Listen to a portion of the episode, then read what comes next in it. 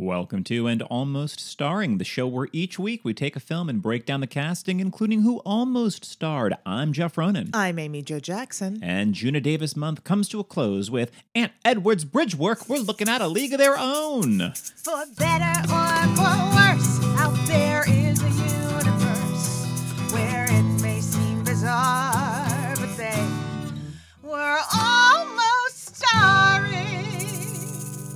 Amy Joe, how you doing today?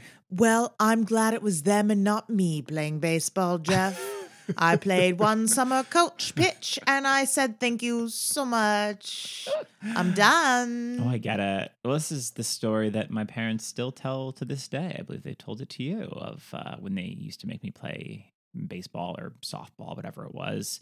Uh, and I just didn't ever want to do it. And the Mhm. love of the game n- never got bit by that bug, but that I finally got a home run and I rounded the bases. I made it home. I think it was my only home run ever. I made it home and beeline to either beeline to them at the bleachers or right after the show was over. Was like, does this mean I can quit? have I have I finally done what you are hoping that I would do would be? Um, I do also make a shout out too because IMDb credits Harry Shearer as newsreel announcer. Newsreel. But if you click on his character name, it's shown all these quotes from like the game announcer, Which like, is feels like different than at the, like. Kit, her sister Kit, is as single as they come. That's, oh, I mean, that's what I'm saying. It's I like think- hands off, yeah. boys, for Dottie. It's like her husband's she's married, and here's a sister Kit who's Who's as single as they come. I that's the that was the biggest laugh in the movie for me. And I so I want to I'm gonna say that all of these are Harry Shearer, I think so. but amongst Aunt Edward's Aunt Aunt Edna's bridge oh work. Edna's. I heard Aunt Edward. What did I write down? I wrote them down. Bite me on the butt yeah, and Aunt call me an Edna- apple. No, yeah, bite me on the button. Well, bite me on the button, call me an apple. Aunt Edna's bridge work and Uncle Elmore's socks. And wrote all those take down. me home, Mama, and put me to bed. That's right. I could I mean, this was like Fred Willard in Best in Show for me. and where it's like part of you was like it's probably as much as you need, but I could have had so much more of these stupid, Conservatively, 25% more. phrases. Yep. Conservatively, but like I want it popping up like in scenes where this character would not be, like just na- like, as the narrator of the film, popping up over the Ah. cow, over like the cows being milked or whatever. Just like have some stupid narration catchphrases over it. This is like when I was working when I was working in rural Illinois and uh let's just put it this way. We uh we had one day off the entire summer. It was like Ooh. a two or 3 month gig, regardless one actual full day off because it was what? Non-union. um and so we were by the time it got to the final show, what? Extremely tired Uh-huh, and uh, and my my dear friend who I've remained very close friends with, but um, Melissa Doty, who we were housed together in an office. Um, we were in everyone was housed locally with like local families, and we were living in an office. I was sleeping between two filing cabinets, and you know what? It was an amazing time. But anyway. We were having it. We'd had a really bad day. We'd had a really bad day at rehearsal for The Sound of Music. Mhm. Um, and we went to Walmart that night to like get some snacks and some stuff to get us through tech. And Dodie was like, Joe, I've bought you a present and I'm not going to tell you what it is till we get back in the car. She like snuck it through, like, I'm paid for it, but like snuck it by me. And so then we get back into the car and it is a like erotic is a strong oh, word. Oh boy. But it's like a a novel, like you know, a, a bodice ripper type, like romance novel from Walmart. Brilliant. Brilliant. And so we spent all of tech doing dramatic readings of it backstage. But it was, I think this was the literal title The Virgin Stable Girl and the Prince, something like the Prince and the Virgin Stable Girl, something like that explicitly, just like this is the plot. But Oh. the, the number of exclamations used throughout, we were, we were just like crying, laughing, deliriously tired, dressed as nuns, I might add, going, Naturally. going by the desert's clouds and like uh, her like her eyes were as green as a lizard's and then it'd be like by the As- lizard's wait, tail As, as a lizard or as a lizard's? oh green as a point. lizard. or green as a lizard's or green eyes as a lizard's eyes. That's a which good I didn't know. I don't know. Are lizard listener, right in. Or if you're a lizard Look, expert, if are you're a lizards' lizard- eyes all green? If you're a lizard, tell us about your eyes. and is is being compared to a lizard or a lizard's eyes turning you on right now, listener? it was so we're just like, oh, that was one by the falcon's wing. You are Oh, now we're beautiful. talking. like hey, we by, were by Grabthar's hammer, exactly by the falcon's Everything wing. was What like a savings! Some animal, something about sand. It was so stupid, and we laughed I love so it. hard. And I think she remained a virgin till page a hundred and like. No, what? Out of a I mean, on the one hand, book. yeah, you got to draw it out, but like this feels like the kind of book like that's on page thirty. That, No, and then we got no, you've got to suspend dramatic Oh tension. my god, that's not what we're here for. No, but I gotta tell you, reading We're here that while for the dressed eyes as of a nun, lizard. we're here for the eyes of a lizard. Anyway, it reminded Wow. me of that. Wow, amazing. we are off to a start. We're off to a folks. strong Uh, digression. listener, if you're not doing so already, please like and subscribe. And also, uh, we, we got ourselves the new Patreon, patreon.com Heyo. slash and almost starring, which continuing the theme of Geena Davis month, we have a full length watch along commentary to David Cronenberg's The, Fly. Uh, which, as I've said before, if you've been listening to our last few episodes, Amy Joe had never seen the movie before, so is, is watching it live as we do the commentary. And it is very, very funny. It was a yoiks for me. It was a bit of a yoiks for her dog. So, A League of Their Own came out on July 1st, 1992, and was directed by Penny Marshall and written by Lowell Ganz and Babaloo Mandel. Amy Jo, what's your experience with that A League of Their Own? Had you seen it before? Yeah, like a lot. I will admit to not having seen it in quite some time, but yeah, this is one of those films I certainly didn't see in theaters because I was too young, but this is one I saw probably not too long after on video, you know, like girl baseball players. Even though I was never ever interested in sports, Sure. this was a good You're interested with- in women excelling. I'm interested in seeing women succeed. Absolutely. And um, so yes, this is one that we'd have on all the time. Not necessarily at my house. I don't know if we even owned it, but I would see we go we'd watch it. It was a big sleepover watch. You know, once you Oh, kind of sure. grew out of Disney, um, which uh, than you think, um, then you you can graduate into I League of Their Own. It was still into college where it was like, oh, what's the movie everyone wants to put on Newsies? Oh, see, I'm thrilled. I was just old enough to where I missed it. I didn't see it till college, and I've only seen Newsies the once, and that. Sorry if this disappoints you, listener. I mean, look, was enough. if I'm sure if we like did it for the pod or just watched it, I'm sure I'd be like, you know what, this movie is perfectly fine for Yeah. Newsies. But it was just that it was always the movie that my friend groups wanted to put on. Well, and for me, it was like Again they, again they had so much hype about it, and I watched. it. I was like, Hmm. this, this is the movie. wow, wow, wow.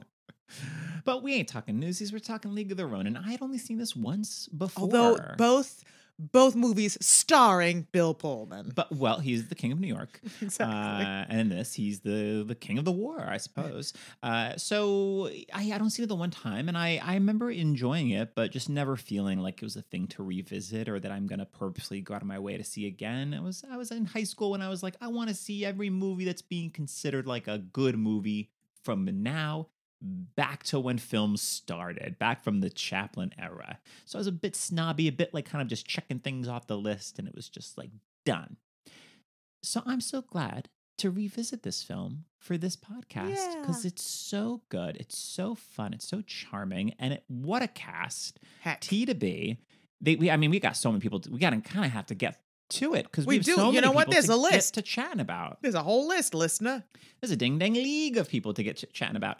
Uh, so, spoilers ahead. If you haven't seen A League of Their Own or haven't seen it in a while, here's a brief ish synopsis, and we can kind of keep it pretty brief because I'm assuming you kind Most of know of you the have probably basic watched gist. We have been getting requests for this movie for a long time, but we have been kind of trying to delay till the TV series was closer to coming out. So, But then we decided to do Geena Davis It's month, true. and I there's no way we couldn't not No. do this film this at month. least they have they have at least announced cast and Yeah. Do, so it seems like it's maybe moving forward. I know it's been shot. I have yeah, I just don't know friends in it, it's but dropping. yeah, exactly, but D'Arcy Carden, D'Arcy Nick Carden, Offerman, uh, Abbi Jacobson, uh, like- Kelly, my friend Kelly McCormack Kelly from McCormack. Uh, she's Canadian and is tremendous, but I worked with her many many years ago. But it's like very exciting. There, there's lots of people in it that are really cool. So we could wait no Oh, yeah. longer, but we did our Yeah. valiant best. You know what? You can listen to this now, listener, and then when the show finally drops, Listen you can come back and listen to it again. again. Uh, but yeah, we are in. So we're in 1988. We start with uh, old the older version of Geena Davis, which this casting. Wow. This is one of the things I remembered most about this was just like how much she looked like Geena Davis, which obviously having Geena Davis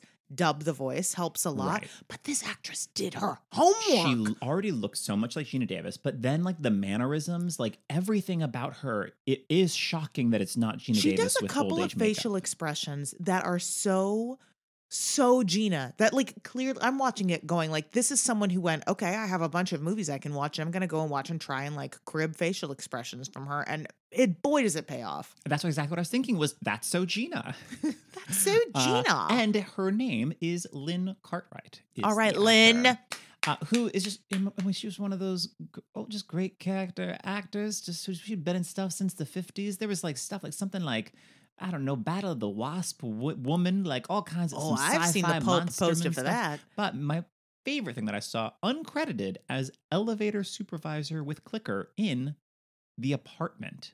I, when you said elevator I was like is this the apartment Wow. we are I we've never watched that movie together Not together no. I'd but love to I'm due for a rewatch that movie is so good Also, one that I saw one and o- one and only time. One Oh, I- off my list in high I school. saw it, and because I was a huge Hitchcock fan back in the day, so I was like, well, what else was up against Psycho for Best Picture in 1960? Because this is how the brain works, you I- know? oh yeah, And I was like, well, let's see how good this apartment really is. And I was like, it's so good. I mean, it's so good. So, oh, well, There's now no we got to watch. psychos Now we got to all. watch for Lynn. we gotta watch it. We gotta watch it.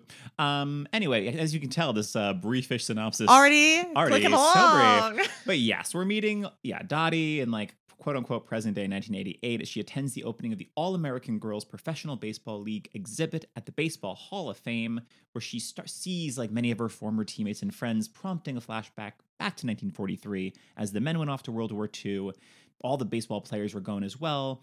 Uh, so Chicago Cubs owner Walter Harvey decides to bankroll a women's league where they're very focused on like looks, they're get and and skill, but it's like they're wearing these like skirts. It's such a great sequence where they do the tryout. So you're seeing all these women, and you put it so well that it's not like on American Idol where like you see people doing badly and they show them to us and we like are supposed to laugh at them, whatever. You're It's not like seeing Geena Davis and Lori Petty, and you're not seeing like the ones who eventually are like our main group. You're not seeing them succeed while others are like, oh, and they're just not as good. You're seeing only seeing a ton of women kicking ass Yeah. at baseball and just all excellence. all of them in the pants. And that's the thing Yeah. when they then model the skirt, it's like, well, yeah, because these are athletes that are like, how am I supposed to do all the stuff I do? And they all also, can I just say, look tremendous in the pants. Like Geena Davis in I mean, anything they put her in, in ever, but particularly in this movie, it's just like, my God, how does she look this good wearing these like poofy pants that she's like playing baseball in? These poofy pants. These poofy pants. Um, but yes, I mean our main it's it's really an ensemble film. Like Oh, it was kind of funny to re-watch it and be like, it feels like so often that Gene Davis doesn't have a ton to do, which is fine. But of how Well, it's it's the screenplay is so well constructed in that we start with her older and then we start with the two sisters. So no matter what happens, we're rooted to the two of them, like just Yeah. as far as like fulfilling our arc, you know, so that you can spend all this time with the other characters and let them have their moments. But I, I do believe they've been working on a musical version of this for ages because I feel like I've seen it popping up and you'd have to be creative about how you handle the baseball. But watching it, I was like really stunned at how well this would musicalize because it's so ensemble driven. You can have all these moments where like yeah, all the way May has a number like you said it should Oh, be yeah. called all the It's- way. numbers yeah, is called obviously. all the way. I mean, the like duet that you would have between Dottie and Jimmy, Tom Hanks' character, just the choreography of the like baseball like play Yeah. signals, like all that like ear pulling, like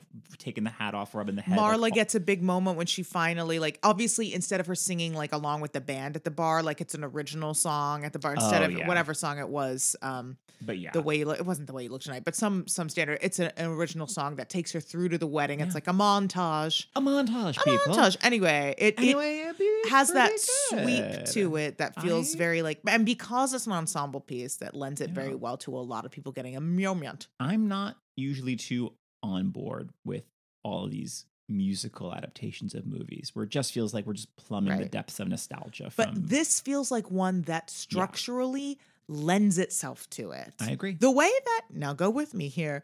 Mhm. I've only seen one time, but we we watched at Mhm. one of our watch parties. Watching the Beautician and the Beast, I was like, "This is a musical.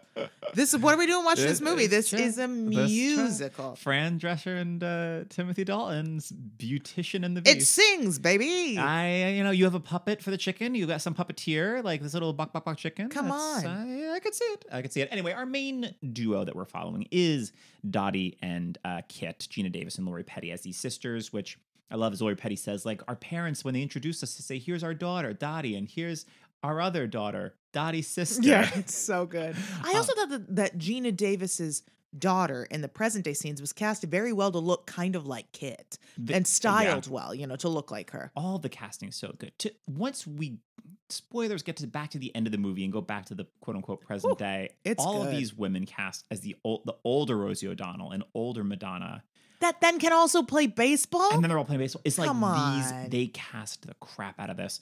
Um, but yes, we're mainly following these sisters and their rivalry. Where Dottie is like, she's so good at the baseball. She doesn't, but she's like, I could, I could walk away from this. Like, this is doesn't, I don't, it doesn't mean as much to me as it does to Kit, who's so. It so reminded me a lot of. Amadeus. Oh um, yeah, even though clearly for Mozart he has a much stronger attachment to music than Dottie does to baseball, but this kind of like I will never be as good as you and I want it so much more. That kind of that kind of vibe. definitely. Uh, and yes, we meet all the way May, Madonna, her best friend, Bouncer, Doris, Rosie O'Donnell, like all all these great women, all these like great like specifically drawn characters. Where so many Mhm. have only like a handful of lines, but like make such an oh, it's um I forget her character's name. I think it's uh was it Shirley, the one who can't read. Yeah. So it's Ann Cusack, John and Joan's sister. Don't think I didn't notice that there was a Cusack because I did. that scene where she's just like like honey because i just thought it was like oh she just got cut and she doesn't want to be cut because they're like if you're not on the board of the people in one of these four teams you gotta go and she's just like so anxious Standing up there like hopelessly and doesn't know what to do. Right. to like get like let's find okay what's your name let me let me help you find your honey? name for you i'm like oh this movie i cried so many times and i was like i know they are manipulating me i will say in the scene when they meet marla and her dad like sends her off on the train i was like really getting emotional until the train passes and we see the reflection of the american, American flag, and i was like no. Yeah that's the thing. Like if you're trying to pull at the old heartstrings it's like very often you'll get us but if once you add the patriotism that kind of slips away from me. Like, i'm like no okay, thanks. no thanks. Rah, rah, sis rah boom, rah sis boom bah. Yerp. Um, and the Peaches, 'cause that's their team, the Rockford Peaches, are managed by former star Cubs slugger Jimmy Dugan, the great Tom Hanks, playing, as we love, a cynical alcoholic. yes What a delightful just a way sloppy lush to see Tom Hanks. And we'll get to him, but it is like, yeah, there's only a handful of actors that I can think of where it's impossible not to like them. Yeah. Like no matter what he, Tom Hanks yeah Tom Hanks could be kicking. Jimmy Dugan could be just kicking dogs left and right. I mean, he chucks a baseball mitt at that kid's face, and that kid goes down. And then Tom Hanks just laughs and laughs. it was a different time Well, here's the thing.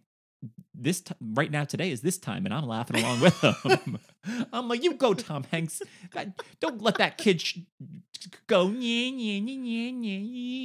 That kid's bringing down morale. He's bringing down Augustus Gloop over here is bringing Oh, down he- morale. th- you know every time before they said action they just rubbed a, ch- a melty chocolate bar Oh, around yeah. that kid's face he is little gloopy gus That kid's on a sugar high. oh yeah anyway yes we're it's there's a lot a lot's happening here folks Mar yes Marla Plot, plot, leaves plot. there's a lot of like plot plot plot any but overall Dottie wants to get traded to another team because of the rivalry between her and Kit. Instead, they trade Kit away because Dottie is the best player, and Kit is so furious. It's like you know because this- she it, because she knows, and this is the thing, like.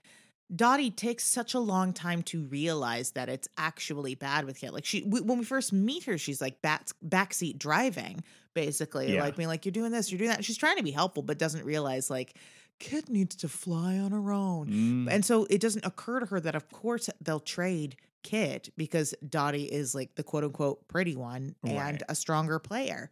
Because you're a real dolly, as Jon Lovitz You're a real says. Dolly. I can't do Um, anything with her. Right. And it all builds to, uh, well, Bill Pullman, Geena Davis's husband, comes back from the war. So she's like, "Great, I'm out of here. Uh, now that he's back, I don't got to be playing baseball anymore." And Tom Hanks, now that they've gotten close, because Tom Hanks' whole arc is like, "Ah, you're a woman. You're who you sleep with after the game, not who you coach during." And then he comes around, and by the end, he's like, "No, I'm sticking around and here." you love baseball. Yeah.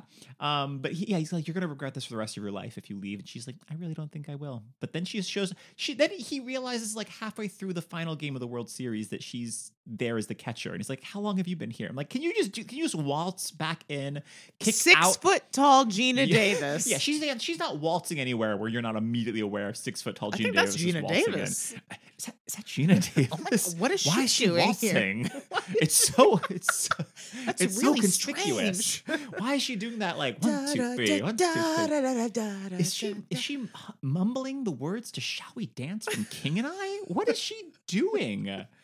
That's peculiar. that right there, that's peculiar.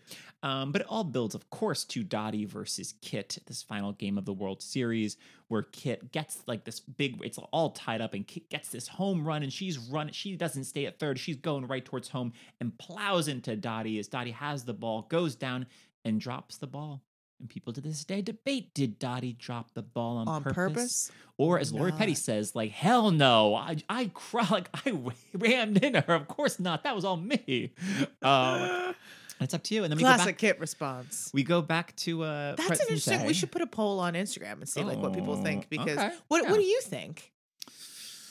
I mean, they don't, you know, I don't they don't gild the lily too much. So I I'm gonna say that Lori Petty just really knocked her down. That, Yeah, it, that it was I- also a bit of the surprise of like that Dottie's like, oh, like didn't really know that like, oh, you're gonna She- you're not let, get, letting anything stop you, including me. Uh, You're not gonna Including let me. me get in your way. I wrote down when that moment happened because she gives the the note. My gosh, am I in the theater or what? She tells the pitcher like you know pitch it pitch like Yeah. a high fastball. She can't hit him Can't and hit she him? can't help but swing for him. Ugh. But I wrote. You know the kit that was, not the kit that is. um, and I feel like she underestimates her sister in this point, which is part of like the beauty of it, right? Is that like Yeah. we grow and we change, and that includes the people that we feel like we know the best. But you could argue because Gene Davis is so obvious about it because it's just like time, like going to the mound. Because it's the first two pitches that are high, and Kit swings at both and misses, just Mhm. like in the very first game, right. Which that is where see. Jon Lovitz is like seeing it, the tr- seeing like, oh, Gene Davis is really great, and you and sees Lori Petty like strike out, and just in that in that first one, it's two that are too high, and then one right down the center. And Lori Petty's like, if I had just hit that third one, Yeah, I would I true. would have hit it. But because I didn't, I and was you what you psyched me said, out. I Yeah. struck out.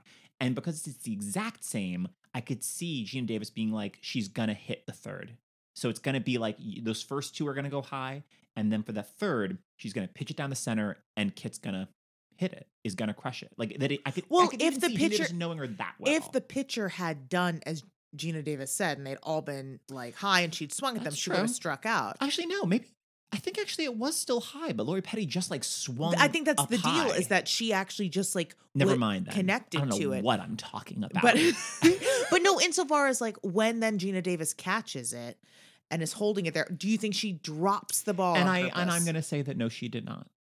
I'm gonna think that no, she did not. I Yeah. just don't think it's in her makeup to like to, to her that would be sort of like it's one thing fair. to like to trade me to another team. Like, It's one thing to like I'm gonna walk But from the game, to but essentially to be like throw the I- game. to throw the game. I don't oh, I'm, think she I'm gonna choose to be like no, just just for her sister. When you have all these other women that you've become like Yeah. your your family and your friends with, And I think she very much believes in fairness, you know, Yeah. and in like you just got to be good enough, you know. yeah. And Which anyway- of course is easy enough to say when you're the best. well, but well, sh- you know, it's true. It's true. Um, but we we go back to present day. We're seeing all these elderly character actresses. this is where I began to baseball. weep.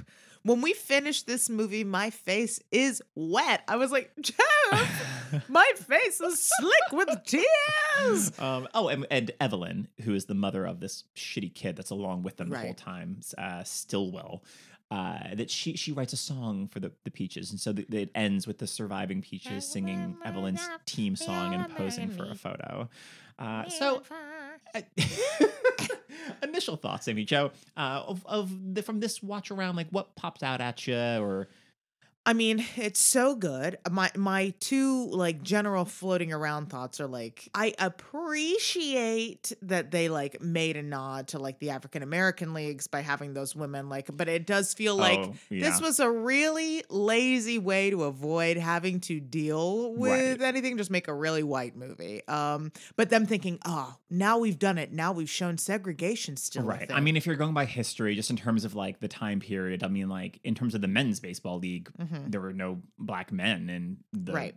baseball, and for for a few years, yeah. So there's, I would imagine there were no black women. at Yes. And so either. I know that this is not a film about race, but it does feel like It is wild. That scene. Wow, because it's just like could've, this. uh, the- there's like a few black. I think I think some men as well. And but this this woman like off to the side, like the ball. Gene Davis is like, oh, you throw it back, and she whips it past, way past Gene Davis back to like the the catcher or Mhm. whatever. And that person who catches it is like, ooh, ow, like their hand is so my stained. hand. What a and, and pitch. Geena Davis looks back at this woman, and this woman looks at her, and and she should be looking at her like a, that's right. If I could be in this, you wouldn't be the best no more. And instead, Yeah. it's like a, thanks for thanks for uh you know showing showing some Respect. female excellence. Thank you for Respect. that. Res- is a lot. It was respect, and I'm Which like, feels very 1992 sure. to me, you know. It's true. So I would say there's that and shockingly straight this film i think particularly given like some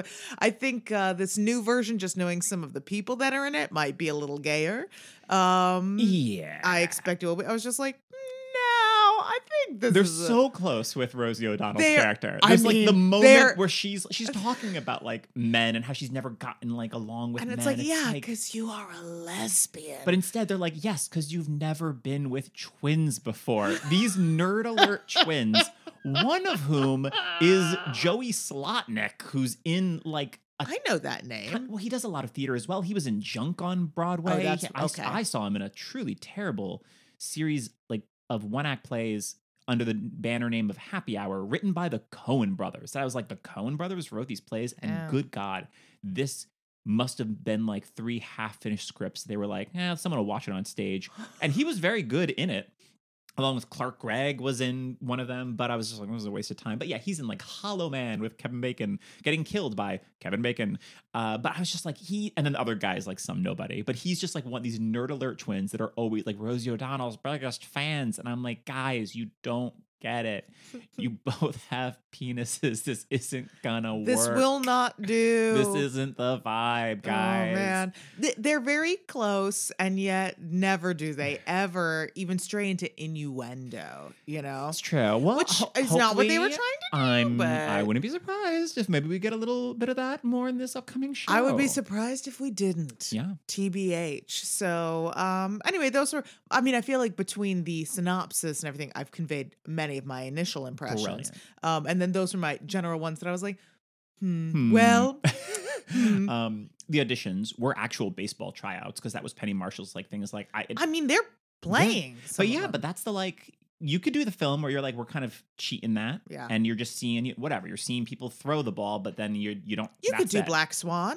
You could do Black Swan, but they're all planned. They're all so good.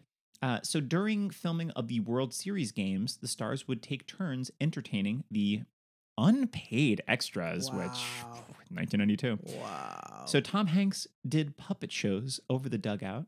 Rosie O'Donnell did stand-up comedy, and various actors, including Rosie O'Donnell, pretended to be Madonna and sang her songs after the singer balked at performing for the fans. She's like, "No, I'm an actor. I'm not singing. I'm well, not also she's like, do you know how much I get paid to Sure. do that? sure." You know, as opposed to Rosie being like, yeah, I get paid a lot to do stand up, but it's not the same amount Madonna gets paid for being a pop star. Right, right. So the casting directors of A League of Their Own Who crushed it? crushing it. Ellen Lewis and Amanda Mackey, a three time Emmy winner for casting Angels in America, Boardwalk Empire, and The Queen's Gambit. Wow. Lewis has also cast such films as Goodfellas, The Birdcage, The Departed, and previous episode, The Devil Wears Prada. Wow. And an Emmy nominee for casting The Normal Heart, Mackey has also cast such films as The Hunt for Red October, Patriot Games, While You Were Sleeping, and The Proposal. Wow. heavy hitting There's some heavy hitters, you might say. Isn't that a baseball thing? I, you know it is, and I'm such a sportsman that I didn't even realize it until you pointed it out. So let's move on to some of the actors who were almost cast. Some of these people may have auditioned, some may have just been discussed by casting. This is all subjective, and as always, I've looked up all the actors in advance, and Amy Jo is hearing it along with you, listener, for the very first time. Oh. So let's kick it off with Dottie. Amy Jo, your thoughts on Geena Davis, and who would you cast if you had to cast someone else? Perfect use of Geena Davis. She's great. You want someone who looks sensational and appears effortless and like she doesn't care, but not that she's above it. Yeah. And I feel like she does all of that so well. Also, the way her hair is styled and she is styled throughout this is number one a testament to the power of wigs because even though it's only one year, they really go from making her seem very, very young in those early things where she's wearing the pigtails and she's on the farm. She's giving us full Dorothy Gale into the end where she's like, It doesn't help that she's always got that dog Toto that she's always cuddling sure doesn't. Called Kit, um, just like a little puppy following her around. Aw. But she then by the end like looks like Mrs. Miniver. The size difference is about the same between Judy Garland and Toto and Geena Davis and Laura Yeah, Petty in this movie. Yeah. But um I think she's so wonderful. She does such a great job of like you really believe that this person believes that they don't care about this, you know? Like even though like you know you have to. And that's a hard thing It's for very a character hard. to be like, that's okay, so your whole thing is that you just don't care, but it is the like, I'm excelling at something. and that feels good, but I have been programmed my entire life to think that I shouldn't want things like this. Yeah. and to which is why someone like Kit, I think Kit is an easier role to play because Oh, it's like the the directness and the want is so much clearer, and the I'm not the obstacle is so much clearer. Whereas Dottie is like a weirdly sophisticated role because you're playing with all these things that have to be settled, and it's like how much does the character actually know? How much is she lying to herself? All of these things that much easier to play on screen than on stage, but you know, doable. But you Yeah. have to like again, if this were a musical, she'd have to be verbalizing some of this in a way that I think she is. Well, she would have those internal I want songs. I know, but like I think part of what makes Dottie so interesting is we don't actually know what she wants. We know she's just trying to like, okay, I'll help out my sister. Okay, I'll do this. Okay, I'll do that.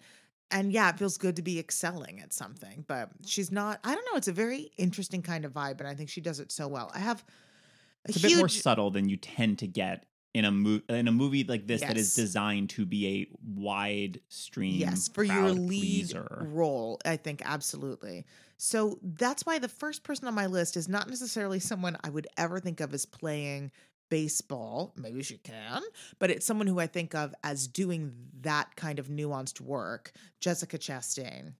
Yeah. Oh, you want someone who like looks stunning because that Yeah. is part of the thing is she's supposed to be like really attractive but also someone who you can Yeah, you can believe this like sort of yeah i grew up on a farm and i have a spine of steel but also i'm just like very i'm not flinty about it you Yeah. know there's like a delicacy and a shimmeriness to chastain that i feel like would work well in this um i also have kate winslet for it would be Mm. like different uh, Yeah. levels of all of that, but I feel like she would be very fun in this. Kate, well, I, here's the thing that I Mhm. think is so interesting about this movie is I was trying to go through and find people for these roles. I found quite a few people who I thought could do either Kit or Dottie, depending on who was cast as the other. I think you Sure. cast your Dottie and then your Kit, Oh, definitely. And depending on the age. and you depending on the age. Kate Winslet a little younger, you have her as your Kit. Exactly. A little older, you have her as your Dottie. Exactly. But what is so interesting about Lori Petty and Geena Davis is neither of them could ever have played the other. No. And like No. that's good casting. Yeah, right there, that's good. Definitely, there's casting. good casting. Um, another thought I have, and I'm very excited about this for Dottie. She's she's about 10 years, uh, 10, 15 years younger. Okay. Um, is Essie Davis of the Babadook and Miss Fisher's Murder Mm-hmm. Mysteries. She is Miss Fisher. She's just she's got such a but she's not the Babadook, in case you've not seen the Babadook. And look, she's the lead of the Babadook, I've but she's not only the seen the trailer, Babadook. and that was enough. But she's so as Miss Fisher, number one, like it's three seasons, so she's got all sorts of colors that she's playing with, and she as Miss Fisher like plays all like goes into character and plays all these other different things. So I feel like I've seen a lot of a lot of different things she can do as an actress, mm-hmm. and she's someone that has a great lightness of touch, a comedic deftness, and an elegance to her that would be so fun in this role. And she's a really strong actor, so I feel like she would handle all of that very well. Rachel Weisz also. Oh, yeah. I thought obviously Sigourney, but I just vastly prefer Geena for this over Sigourney. I know we kind of talk about them as though they are like moderately interchangeable, but I think in this They're instance, both just tall. they're both They just got tall. cur- they're tall with curly hair. but they both also have like a particular kind of strength and comedic sensibility to them. That's true. But I feel like Geena Davis would not have been nearly as good in the working girl, girl role, and Sigourney would not be nearly as good in this role. and I you can't see Geena as Ripley. exactly.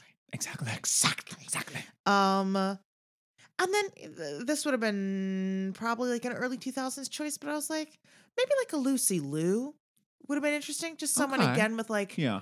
I- I feel like we often see her with like a more like badass edge, Mm. but I I also wonder if like around the Charlie's Angels time, if she had had more opportunities to do slightly more nuanced stuff, what we might have gotten from Lucy Liu. I saw Um, her on the Broadway stage in God of Carnage as uh, Dylan Baker's high-strung wife. So I got to see her vomiting up on stage for Was an she in the first cast or the second The cast? third. The third, The with so you saw Janet McTeer? I sure did. I saw. I saw okay. I'm I saw, jealous. I saw Janet McTeer and Jeff Daniels and Dylan Baker and uh, uh, Lucy Liu. I saw the original cast, so I guess it was like uh, James James Gandolfini, Gandolfini, Jeff Marcia- Bridges, Jeff- Marcia Jeff, Gay no, no. Jeff Daniels. Jeff, sorry, uh, Marcia sorry, Gay Harden and Hope Davis. different. Different vibe, different Jeff. very different. But I also saw in Germany in 2007 with a very different cast. Um, oh yeah. yeah, yeah. Um. Anyway. Spy, spy. then whatever teeth is. But I remember her being like two, two teeth, and I was like, wow, stuff's going down. Two teeth. Ah, ah, ah. Um, but yeah, those are the majority. I think I have other people on here, like like Robin Wright is like about ten years Oh, yeah, younger, though, but like she, I think would have been good. Like, there's a lot of people that I could that. see as being an interesting Dottie, yeah. but it's just also hard to picture because I am used to what Geena Davis did, which to me Yeah. is gorgeous. I get it. Um, yeah, it was a hard one for me. I'm like, I mean, I could see the Michelle Pfeiffer version of this. I could see the Jamie Lee Curtis. that I see more clearly. Yeah. That to me is more. I'm like, that's really all I had. I was like, if I couldn't get Geena Davis, give me Jamie Lee Curtis. Uh, so Geena Davis's character is supposed to be one of the greatest female baseball players in America, and the cast have been doing baseball training for months. Geena Davis got cast a few days before they started filming Are you kidding me? which we will explain why. So within weeks, Davis had mastered the game and was better than all of her co What a jerk! What a Dottie move! That is such a what a Dottie she pulled. her audition uh, took place in Penny Marshall's backyard. She said Marshall wanted to make sure I could throw a ball, so that happened. I threw the ball to her, competently got it to her. She caught it and said, "Okay." That was the whole audition. Because clearly it was like, great, you could throw a ball. I know you we're can gonna act, have to kid. we're gonna have to get you up to speed and really put you, you know, into. But then she into was better camp. than the rest of them. I mean, that's at least what this one trivia thing says. So there might just be someone, you know, what Someone, like having a little it up a fun little or being bit, a but still, it's all uh, that would have made that would have really ground my gears. Although clearly she did get quite good because she said she was not an athlete growing up. She trained rigorously and ended up impressing the actual baseball coaches on the set with her play. She said when the coaches would say, You have real untapped athletic ability, it was like, Oh my God, I am coordinated. Oh. And she, which of course I said before, and No uh, one's ever said that to me. But, but uh, Davis later took up archery and competed in the U.S. Olympic trials in 1999. Well, that's great then. You know, I went to a PT a couple of years ago because my knee was bothering me. And it was like a husband and wife that ran the the thing. And they kept like asking me what sports I played. I was like, none. I lift weights some, but like I don't I don't play sports. They're like, but what do you mean? Like they were just what do you mean? What do I mean? But they're like, but your build. I was like, "Y- yeah. They're like, you could be playing tennis. You could be doing that. I'm like, no, I could. I guarantee you, I could not. You're, I like, I- I'm already in here for my bad knee. You're know, I'm trying like, to send. what you're you trying want? to add more stress. I am astigmatic. I thought you were gonna say like, but sure, like, with this knee, surely you must play sports. Surely you must be a professional. No, not like, oh, the way you've screwed yourself up, you mm, must do this, but more like, oh, you could be so strong. And I'm like, oh, but I'm not. I actually could have been a decent swimmer. I, I like I was a decent swimmer, but I was just like, I don't want to go to swim team. I don't want to get up that early and then stay up that Oh late doing the God, plays, which I care about. You had to be there before school to do Yeah, swim no. team.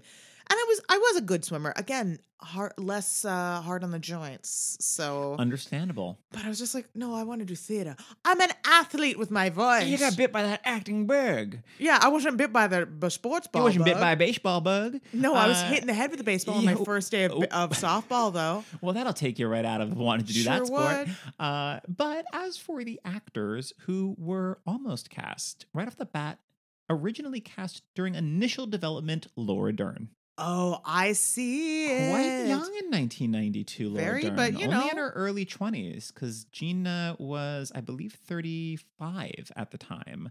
Um, which of course doesn't. Geena also looks is a, is a young looking 35. Um, Totally. and I mean, Laura it's also Dern is you it's know her being like a war bride who's then like, I want to have kids. It's like you Yeah. probably would have had them by now in this tape In the this, 40s, in yeah. the forties. Like you would have been like, why Yeah. have you not? Because even at 35 nowadays, it's called a geriatric pregnancy. Dern. Uh, and Laura Dern. And it's I know it's part of it is just because, as with many of us listener, that we saw Jurassic Park as a kid, as a kids, Mhm. and it was just like she's a grown up. And you're looking at her alongside Sam Neill and Jeff Goldblum. You're like, they're all just grown up age, opposed to she's 20 years younger than Sam Neill. yeah, yeah, she's a wee little bear She's a wee little with a lot of authority. I could see her as Kit as well. I'd be Either or, interested in either or a, a dual role, split screen Look, a lot of these. I'm like, I just want a solo version. I Dern want, v Dern. I want Kate Winslet playing all the parts. I You mean, know, don't she just? Uh, Sean Young was considered, and Penny Marshall claims the film's original director, because before her, this guy David Anspaugh, who directed Hoosiers and Rudy, so a real Sports- sportsman, sportsman. guy, uh, that he wanted Sean Young to play Dottie. And so in 1992, Sean Young was doing all of these films that I've never heard of Blue Ice, Love Crimes, Forever, Hold Me, Thrill Me, Kiss Me, Once Upon a Crime, and Sketch Artist. hold me, thrill me, A lot kill of. me, bad A lot of sexy thrillers within these that I have just like lost to the sands of time. All these 1992 Sean Young sexy thrillers. Wow. Love crimes? Sketch artist? Sure, sure, sure, sure. Penny Marshall's first choice to play Dottie was Demi Moore, but she dropped out of consideration due to pregnancy. Ah. Penny Marshall said that she literally got screwed out of the part. Oh, I mean. Penny's having a little oh, fun. bro- oh, oh, penny punch, penny punch line over here. Penny's having a little fun. She's having some fun. hey, I didn't say it. Penny Marshall said it. Uh, but I, like- I look. I I think Geena Davis is a far superior actor to Demi Moore, but I think this is a great role for Demi Moore. I totally see it. This is the same year instead she was doing a few good men. So she still was able to do Yeah. a few good men this year. well, you can do a few good men a lot easier than you can do a freaking baseball if you're movie. if you realize you're in like early stages of pregnancy. and you're very playing a true. lawyer, you're like, true. get me a big binder. Get- That's very different than like, uh, keep letting out this tiny costume Yeah. and True. Ally Sheedy auditioned but couldn't play baseball well enough. that would be me. That would be me. Oh, you know what? You should be doing tennis movies, Jackson. Oh, be- sure, sure, sure, sure, sure. But you don't play any sports, but you build. You I could can't doing them communicate to you how oh, they kept trying to figure out what sport it was, and it was them What independently. They never worked me on the same time. Well, are you a skier? You're a No. skier. Table tennis, like something. They're Uh, just like, hmm. I was like, I lift weights some days of the week. ultimate frisbee. I used to do yoga. This is the extent of I danced in like- my youth. competitive yoga at least. Like, yes, it was in college. Hundred percent. Yoga's always a competition between uh, myself and myself. Oh no, Uh, I no no no. I would get very into like. I have the deepest bow Uh-huh. of anyone in this room. Oh, I see. I'm so much I more flexible than the trainer next to me. Of course, because he's just only been lifting weights and like trying to get his arms bulked up for years. And I've been like, I have no strength, but I'm all bending. Whee! That'll show him. That'll show him. no strength, all bending. The Amy Jo Jackson Just a story. little rubber band. Uh, Jennifer Jason Leigh turned it down, which I'm like, I'm also seeing her as I can see that. And part of Much is more also- is Kit for me, yeah. Part of it is also just the way they cast it is Geena Davis is so tall and Lori Petty is so tiny. Well, what I wonder then if Geena Davis came in with days before shooting, they must have already had Lori Petty. Well, Oh well, all right. So we're gonna get into that. well, all I'll say is Secrets. Yes, but they they dyed Lori Petty's hair to match Geena Davis's. Then get her a wig. I guess a wig at this point is. I think wigs are also much more common now than they used to be. I think maybe they look Right. less wiggy, but also it's just don't- like I I, feel like I'm seeing I don't know. wigs a That's lot more that's now. all that I saw. That's all that I saw. Because I was like, is Geena Davis's hair just hair? It's not a wig.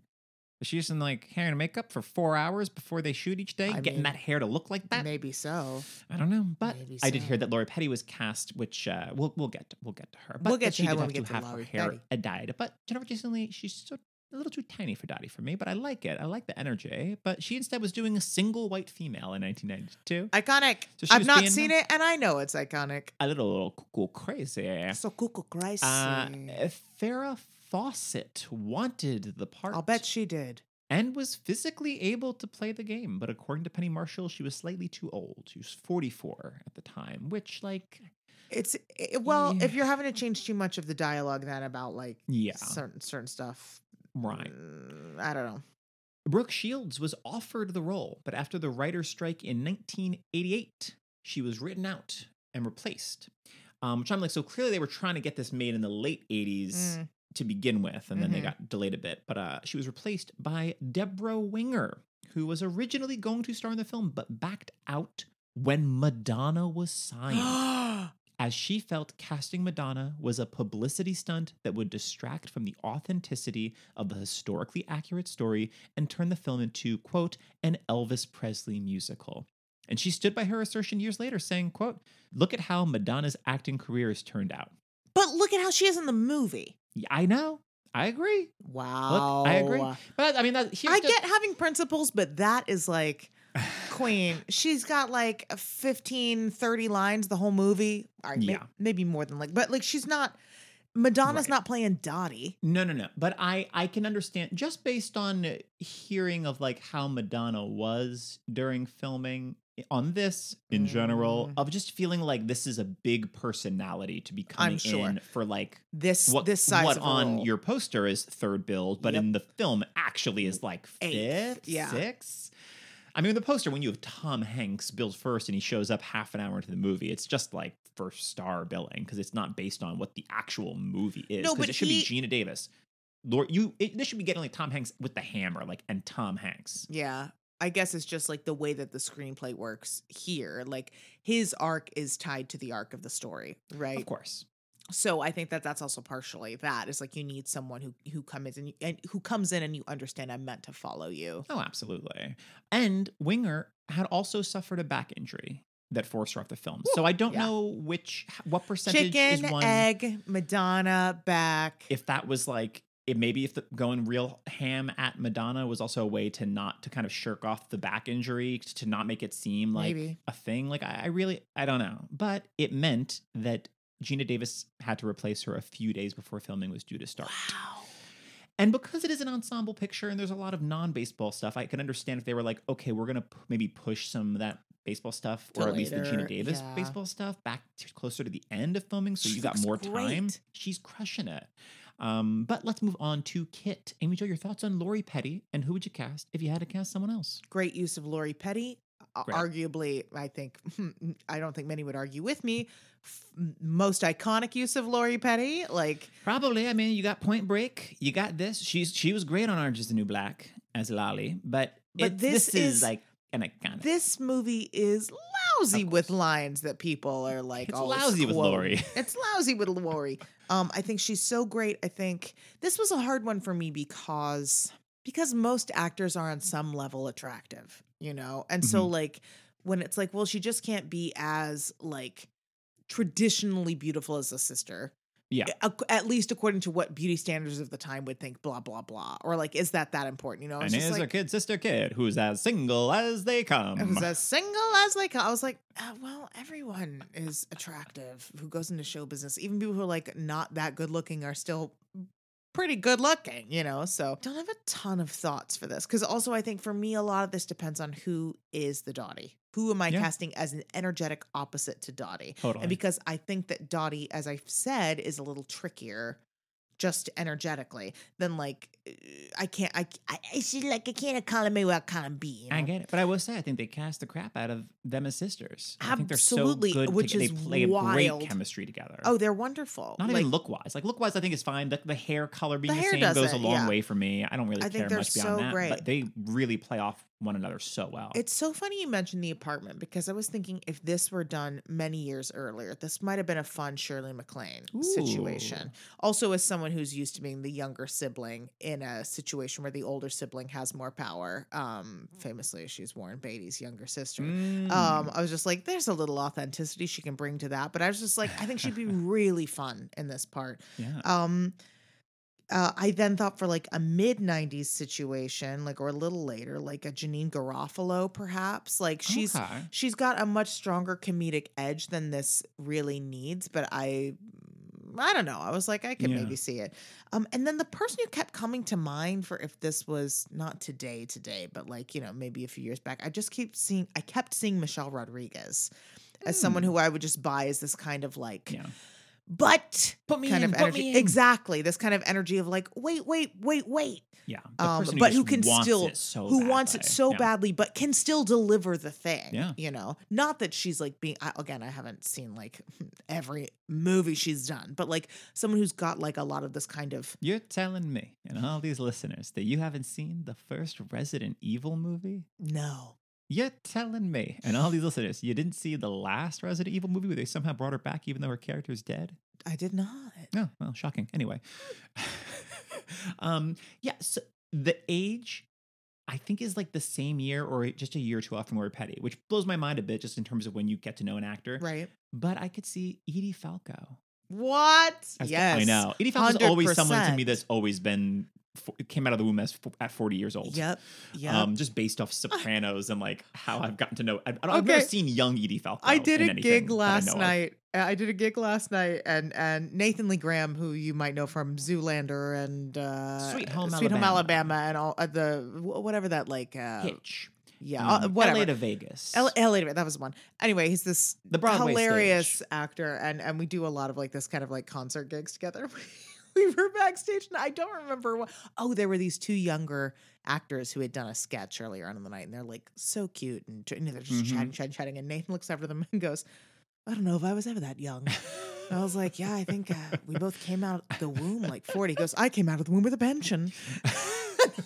That Oh, made me Nathan. laugh so Oh, he's quick. He's quick, that Nathan Lee Graham. Um, so yes, i I'm- think of Edie Falco as having come out of the womb with a pension. Right, but I could see it. You give me the same height. I could see a young, that young, feisty Holly Hunter. Oh yes, Um, yes. And made more recently, I could see uh, Gayle Gayle Rankin. I mentioned this a few weeks ago of uh, Glow and Perry Mason is giving me what I want. Uh, so Lori Petty auditioned eight times. For the Wow, if that isn't the most Kit story I've ever heard. She was in reality a faster runner than Geena Davis and had to run slower while appearing she was running at full speed. So there, Geena. So there. Um, but yes, Lori Petty was cast to play Debra Winger's younger sister, which is why they then dyed her hair red to Mm. look more like Geena, which I think works really well. Totally. Yeah. Uh, so, originally cast was Moira Kelly, who had to drop out after getting injured on the set of the movie The Cutting Edge, the ice skating. Oh, you don't have to tell me. Okay. Well, I didn't know. I don't know if you're gonna be like Look, Moira who. I was born in the 80s, which means I watched figure skating in the 90s. Fair enough. But I was also like, because I was like, oh, who is this Moira Kelly? I was like, oh, she was Oona Chaplin in that Robert Downey Jr. Chaplin movie. Oh. And you, I, you didn't. I know you watched Twin Peaks. I don't know if you saw Twin Peaks: Fire Walk with Me, the prequel movie. She was Donna Hayward in that, but she's also the voice of Nala in The Lion King. Well, well, well. I guess I just never knew who the voice was of Nala. I was always like, "There's Matthew Broderick. There's Jeremy Irons. There's Nathan Lane. There's Ernie Sabella. There's Rowan Atkinson. I was about to say, don't leave Rowan Atkinson out of this mix. Never. But there's James Earl Jones. Don't leave James Earl Jones There's out of the mix. JTT. But I've never just I just never knew who the voice of Nala was. I know this was Moira Kelly. Um, but I I hope I hope it wasn't a serious injury. I didn't look up that on Cutting Edge, but she it could have been hers. Uh, and Bitty Schram, who plays Evelyn, originally auditioned for Kit, the one with the who's uh, infamously Mhm. crying during the Right. "There's no crying in baseball." The most iconic line of all the iconic lines. The most iconic. Who I know her best from the first two, maybe three seasons of Monk before she left to go on to uh, bigger and better Question things that just never really happened. So they just replaced her with another actress who was fine, but got to be on the show for like the six remaining seasons, which, you know, you make your choices. And I get being like, I don't want to be the Here second forever. banana Yeah. on USA Characters Welcome for the next decade. Um, but that sound means Oh! it's time to play a quick round of two truths and some guy. The way it works, two of the following actors were up for the role of Kit. One was not. Amy Jo is to guess which is which. Your options are Daryl Hannah, Molly Ringwald, Ooh. and Sandra Bullock. Ooh. In 92. In 1992. Ooh. Daryl Hannah, Sandy Bullock, and, And Molly Ringwald. Molly Ringwald. I'm gonna go Molly Ringwald. I'm sorry, that's incorrect. Daryl Hannah. I'm sorry, that's wow, incorrect. Third strike, I'm out. How dare you? As far as I could tell, old Sandy B not considered for League of Their Own, but I could see it's the energetically. Energetically, she I fits right I in, get yeah. it. Um, Daryl Hannah was considered. Instead, in 1992, she was doing Memoirs of an Invisible Man with Chevy Chase, direct uh, directed by John Carpenter, which I forget is like a comedy sci-fi it sounds romance. terrible. I don't know. Good special effects if you look like for the 1992. Um, and Molly Ringwald was considered. Uh, and both of them, I'm like, I, I guess. I always forget that Daryl Hannah was in Steel Magnolias in terms of Mm. that flavor of Mm. Daryl Hannah. Because I always am just Who coming back to Kill Bill. Was she Um, uh, Anna, Anna, Anna, Anna? I don't know the character Anna, names, but she's she's like the real kind of uh, sheltered wallflower one who comes in and is like, oh, I don't know, maybe she's like a runaway she's, or something. She's the other young one who isn't Shelby. the other young one who's I'll not, who's not. Dolly Parton and, who isn't and, Julia Roberts. And, and and well, no, Dolly Parton is probably playing Truvy, who owns a salon. Okay, Why did I say salon like I was in Paris? Right, She owns a salon. then yes, she's the young one that's not Shelby. Yes, Yeah. yes. So I I've, never only seen, the movie, but I've seen the play. see, I've seen the movie, but I've seen the play. But the play that I saw, cl- there's a real disparity between the the, the older women Yep. and then the younger woman. But the younger, there's a younger woman playing the Dolly Parton roles. That's why I conceive. well, I my think of friend that as- Melissa played the Dolly the- Parton role, but the other younger girls were like literally like still in college, They were eight. 20. They were eight years old. Drink your juice, Shelby. So you grow up big and strong.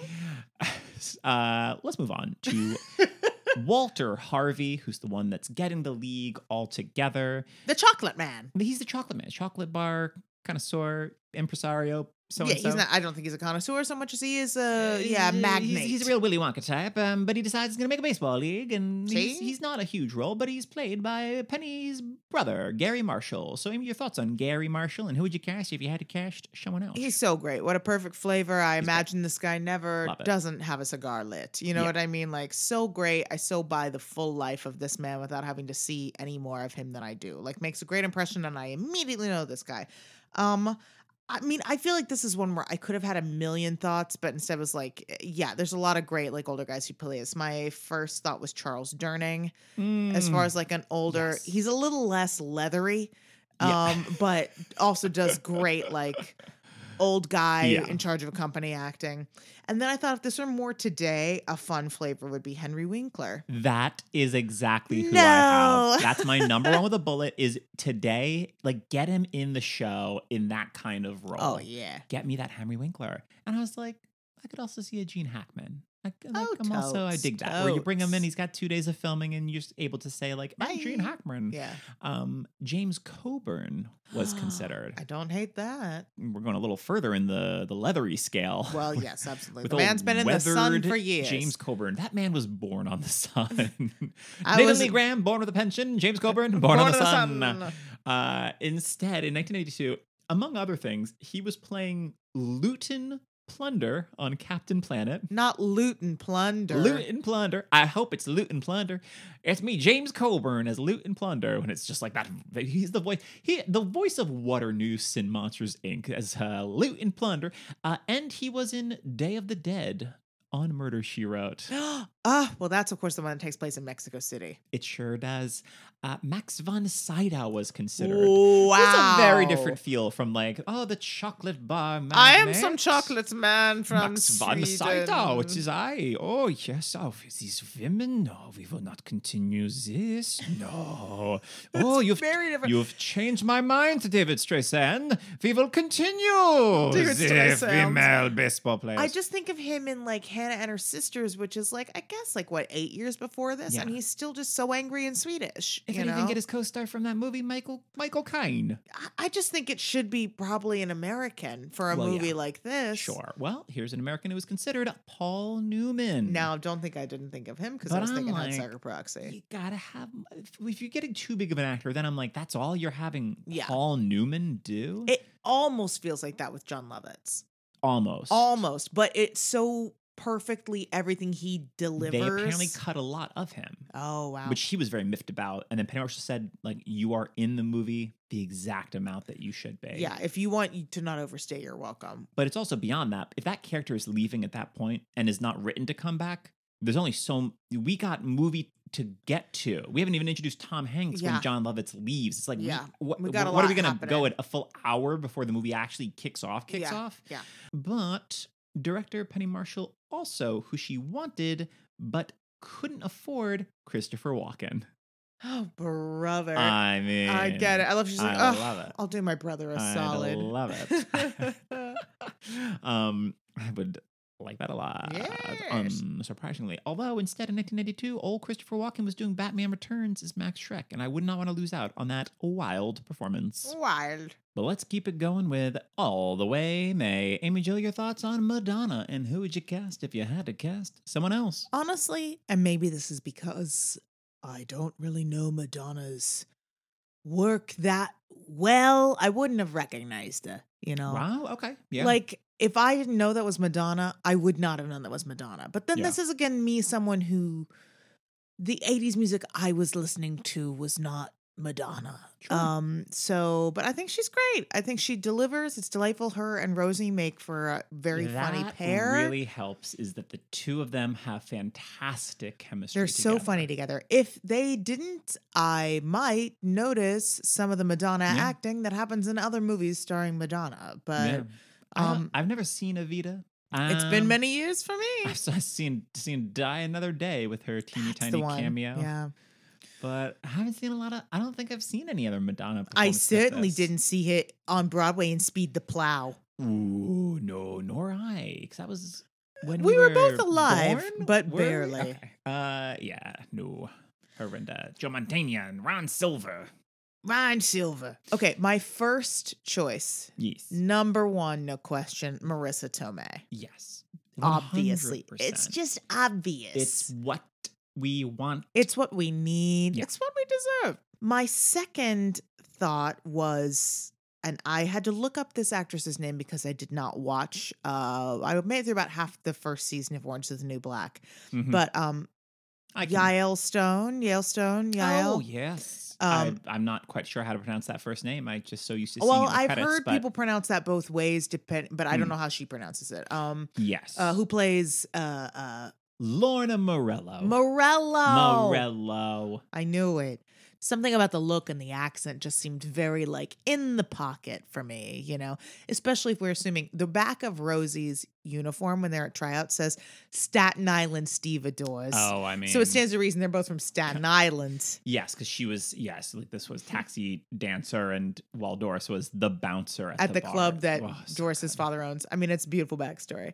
Um, and then also had Clea Duvall Oh, from okay. But I'm a Cheerleader. Different vibe from Very what we see in But I'm a Cheerleader. sure. But I feel like actually I could see there's just like a mischief behind the eyes there that I feel like would be interesting there. But then I have she's a bit older for it at this point, but like Cathy Moriarty. I want someone who's just like I'm out here, boys. Yeah. Uh, I um. And then I thought, and this drove me to make an entire side, as you can see, like little side bracket. I was like, oh, you know who this would be if this movie is mm. 10 years earlier? Bernadette Peters. Oh, absolutely. I would love a And then I was like, wait, you know what I want is Bernadette, but you know who I want is her Doris? is Patti LuPone. Oh my god. Can you imagine the two of them? And I can. Well, now I'm just picturing a whole baseball team just made up of Broadway. Well, don't think that that's what this sidebar isn't.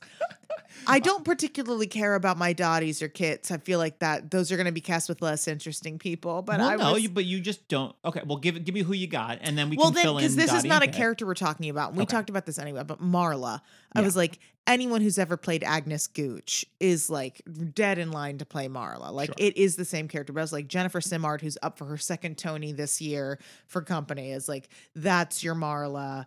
Um, Love and then it. I was like, for for Jimmy, I have like here's where you have like a Christian Borle or a Jerry Orbach if you're Mm. doing more back in the day when Bernadette Oh, and Patty would have been doing that. Jerry. I can just sim- see him, you know, shouting "There's no crying in baseball," singing it probably, you know. Yeah. But I was like, can you imagine Bernie and Patty? Here's the I thing. I can. can, and I'd love it. I'd love it. Um, I think those were all my thoughts. Were those all my thoughts? Um, oh, of course, I also have Joan Cusack here because, Uh, naturally. 'cause I Naturally. always want that Joan. yeah, And really, the only other person I had was like, I could see Uma. I could see that young Uma. oh sure, I would be into. Um, we're like the a year or two years out from Pulp Fiction. I'm like, yeah, that's what I want. Mhm. Uh, which I didn't realize until we because we got to that credits and we had that song. This used to be my playground, which I didn't care for. No, that's Madonna. I didn't realize she co-wrote it and was singing it. look, it's a very Babs move of like, okay, well, you've hired this person, you might as well hire them to do something else for your picture. It's very true. It's very true. Uh, so, according to a handwritten letter she wrote to photographer Steven Meisel, Madonna was miserable during production. She said, quote, I cannot suffer any more than I have in the past month. Learning how to play baseball with a bunch of girls, parentheses, yuck, in Chicago, parentheses, double yuck. I have a tan. I'm dirty all day, and I hardly ever wear makeup. Penny Marshall, Laverne, Geena Davis is a Barbie doll, and when God decided where the beautiful men were going to live in the world, he did not choose Chicago. I have made a few friends, but they're athletes, not actresses. Oh, they wow. have nothing on the house of Xtravaganza. I wish I could come to New York. They have on the house of extra. That's a ballroom house. Oh Well- my gosh. These baseball playing actresses got nothing on a bunch of drag queens. Oh. I don't. That's No. incredible. Okay, here's the thing. I don't condone what I'm sure was a lot of really crappy behavior, I wouldn't want to do this either. Um I mean, when God decided where the beautiful men were going to live in the world, he did not choose Chicago. Chicago. Is truly like this is Madonna, not Dorothy Parker, who wrote this. when Like, God this- decided the, where the beautiful men of the world should live, he did not choose Chicago. maybe Jennifer Jason Leigh for Mae. Just thinking of her and Hudsucker Oh, wow, Proxy. Yes, yes. Actually, now, now, now we're talking. Now we're talking. Say, Oh man, that's so funny. it's it's like kind of the antithesis of Cher in Moonstruck, who was like, "Well, this is terrible, but we'll just get it done," you know, as opposed to like, "I am a pop Oh, star." man. I am not treated because she's also. If we think about where Madonna is in her career, she's still in. When did she like hit?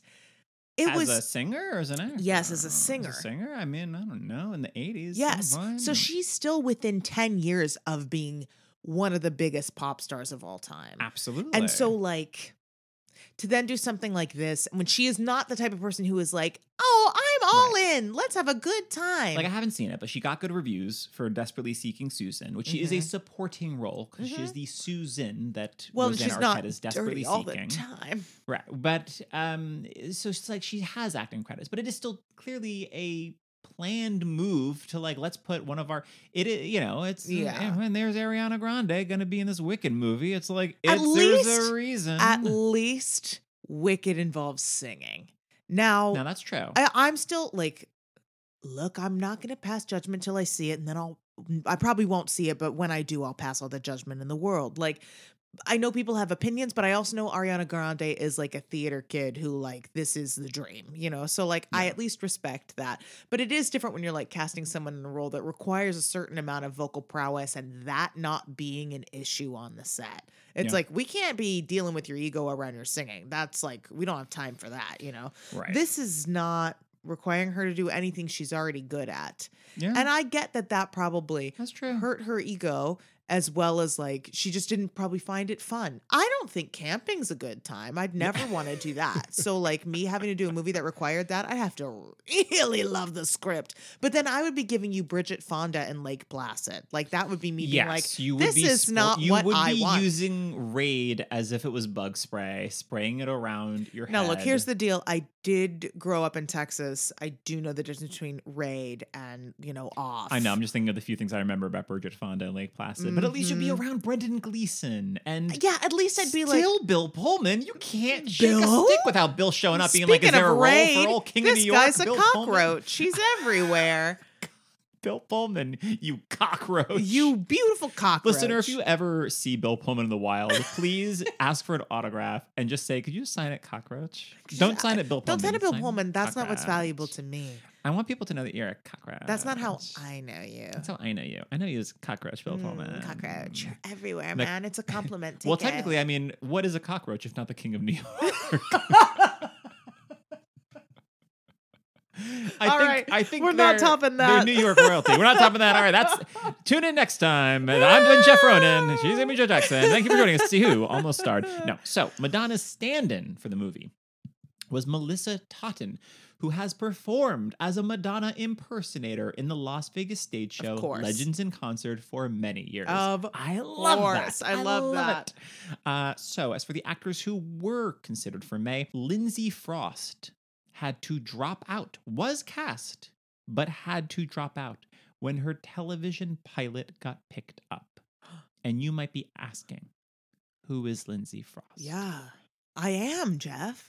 Well, maybe you've heard of her big TV Oh, show that got picked up Nightmare Cafe, where she dies and finds herself brought back to life to work in a cafe run by Robert Englund, Freddy Krueger himself, to help troubled souls.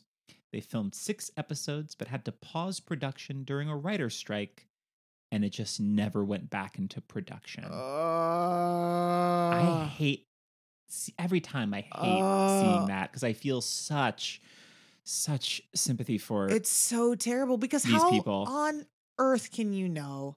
you can't but that it's but it's also like yeah when you think of like pilot season you're like yeah I did this pilot but like who it's gonna, not gonna get Well, picked up I'm also, gonna like, go do this big thing. Penny Marshall you know Big was like the highest grossing female led directed film of all time Big now she's coming back with this big splashy final now a female led actor Yeah. film as well like this movie and whether or not you want to do it, it's like your pilot gets picked up, and I- don't know enough about those Cafe. contracts work, but she's probably contract Yeah. contractually obligated Yeah. to go do it. Like, there's no way uh, you get an out to go play a smaller part, even if it's going to be a much better project. Yeah. So Oh, I don't I don't know this actor Lindsay Frost. I think they I forget I forget. I know they continued to work after that, but like Yeah. Nothing to where I'm like, oh, and then Lindsay Frost became she eventually hit with this. It was like, I don't know who this is. So who knows what that could have been, you know? Yeah. Because this, this and said it was a thing Madonna didn't want to be doing. I know, which sucks. But this is the kind of role where it's like you're either getting someone like Madonna, an established person, or you get, you're getting that fresh face. It's like, okay, who is this? Yeah. Because the character is pitched as Yeah. everyone is just like lusting over all, the, way, Mae. Yeah. She's the one talking to all of the newspaper people, and it's like hey, this could be boys. a real splashy role for an up and comer. But there you go. Um, and a ding ding ding to Amy Jo, because you know Marisa Tomei filmed an audition tape of her playing baseball, being coached by Joe Pesci on the set Ah! of My Cousin Vinny. Oh, what? No, that's amazing. But according to Penny Marshall, she just wasn't a ball player. So I think she, and she's like doing this on she video. was too authentic. She was too authentic. too authentic. Yo, I just it, am just too it. authentically close to Staten Island. It was too scary. But I mean, it's perfect. It's perfect. It's She is perfect. again. She is. It's Ugh. everything I would want. But let's move on to Ernie Capadino. So this is Jon Lovitz, uh, who we only get, as we said, like the first half hour. He's the baseball scout, and pretty much all of his lines are just one liners, like one liner Yeah. after one liner, where he is just so. I mean, you're getting a lot of great. Him being like the guy coming in from the city, like dealing with these two Yes. dairy farmer sisters who I don't know how how many times, if at all, they've left the town that they were born in Absolutely. and he's just a real snappy one-liner hey, read Jon hey. Lovitz. And it's just like, oh, I know when they're like, you're you're leaving, and it's so funny because it does feel like Geena Davis. It has Geena Davis being like. Where are you going, John? You're leaving the movie? You have other scenes. And being like, ah, that's it. Always the way. By the end, they always are like, you know, I can't get rid of them. They're always just can't stand to see me go. I'm to go home to the wife, have a little pickle tickle, and then I'm on the road again. And that's it. And he's out. And I love it. I love we never see him again. No, because he's like, this is my only investment in this is like getting to the point where I get paid. And then goodbye. Yeah. I don't care about baseball. I don't need to watch a single game. Not one bit. Not one bit. But what are your thoughts on that, Jon Lovitz? And who'd you I cast if you had to cast someone else? This is a beautiful use of Jon Lovitz. yeah. Someone who can, because what he does is very specific and he always does it very well, but it is not always utilized appropriately. And I feel like this is an example where cutting a lot of his stuff probably did him a lot of favors, you know? Just the hits. Just the hits, That's baby. like When you think about it, like, yes, highlights, highlights. When you make a like a best of album compilation, but you but the whole thing is like five songs, like you're literally no, we are just the hits and then we're out of there. yeah, That that's what you get with this performance, and it works great for it's the film. so fun. Um, I do of course have Joe Pesci on here. I mean, obviously, Oh, like I thinking of love once I was thinking of Marisa Tomei, I was like, who else is someone who Yeah. When you want like being like a fish out of water, coming in here with a lot of authority and like disbelief at what these yokels are doing. But then my more contemporary thought, and this is a different energy, but I love it if this was like done today. and again, very different energy, but I want Ben Schwartz. I want Ben Oh, Schwartz yes. coming in here Oh, and being like a real idiot Yeah. and very, very funny and saying all the wrong things and having them all be like, you know that you're the idiot, right? I love that.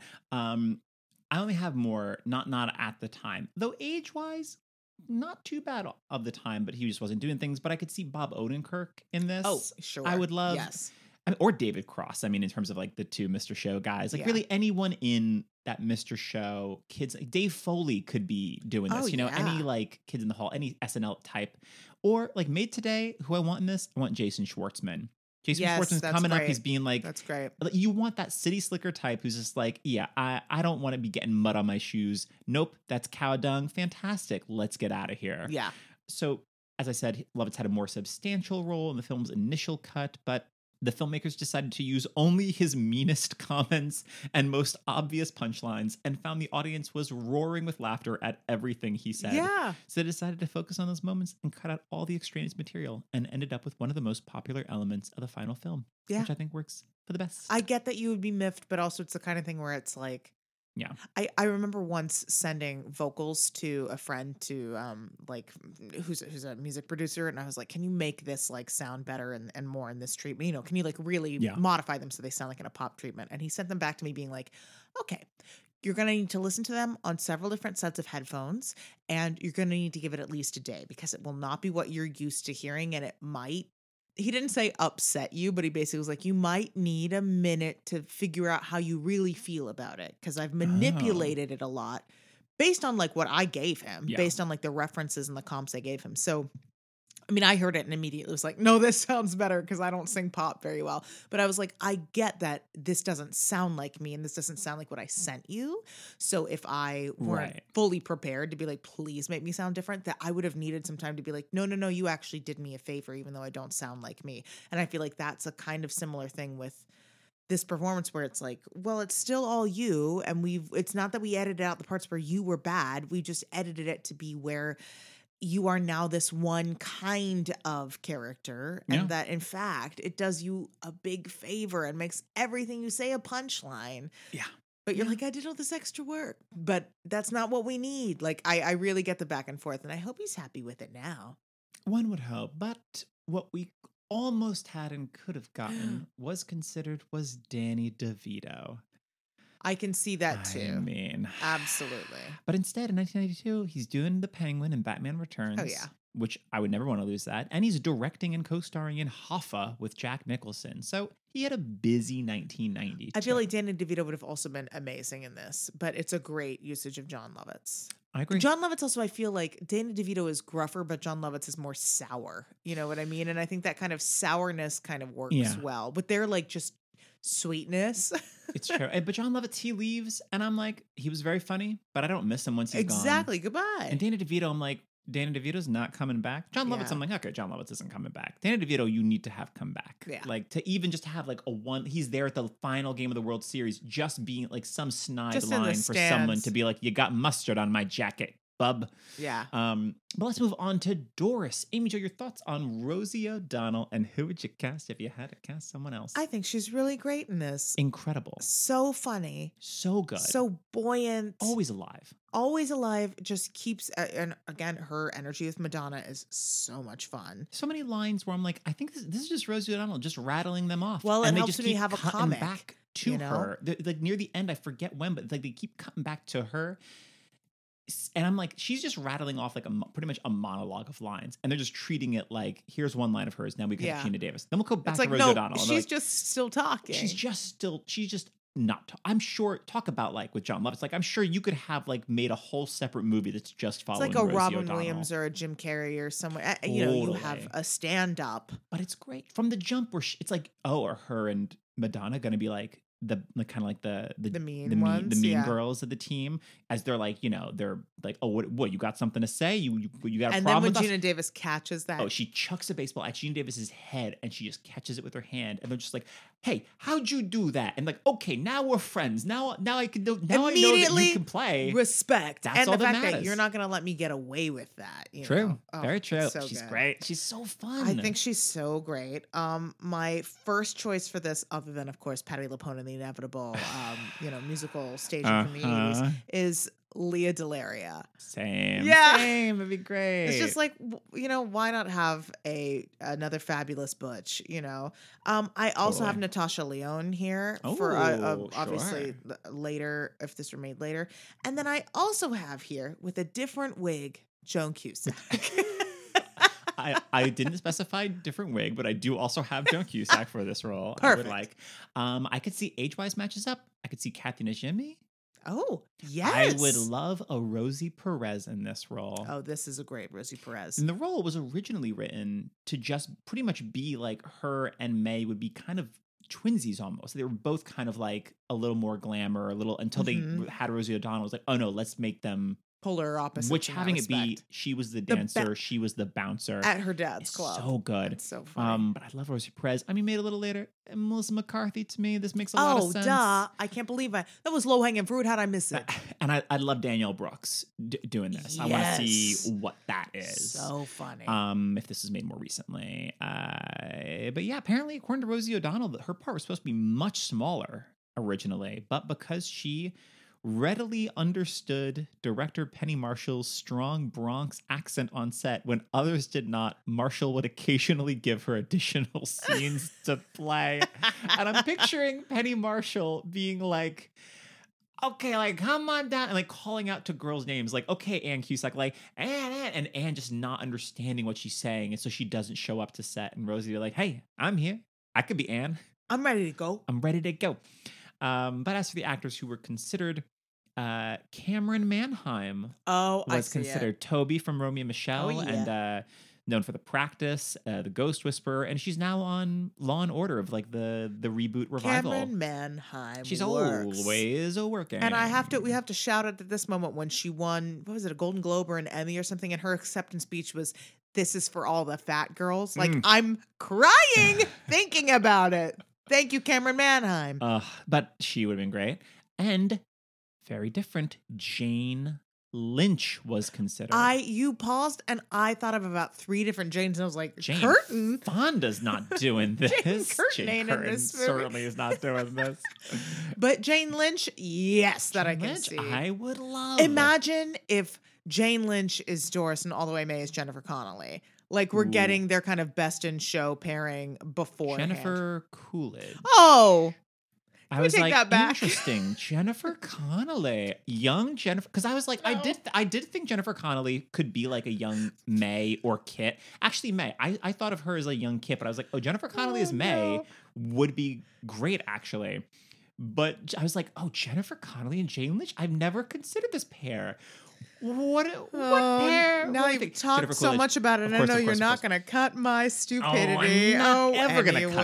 this. No, but Jennifer, No. Jennifer Coolidge. I could also see Jennifer Coolidge as in as the Doris. It's very Absolutely different. but, vibe, but yes. Um, yeah, you, it's so because the early Jane Lynch. I mean, talk about someone who I'm also like. It's because the first thing I've seen them do is an episode of News Radio where they still look like the giant, tall Jane Lynch, like yeah, fully she's formed. she's always looked like that. Exactly. But like I've never seen like what's a young Jane Lynch look like. So I'm st- I I am trying to picture her as Doris and I'm just seeing her like on Glee. I'm just seeing like tracksuit wearing. See, I've Jane seen I think one episode of Glee, so I have a much easier time. Uh, I have only seen a few. But just in terms of I mean just mean that aged Jane Lynch. But I'm I'll tell you what, interested. yarp.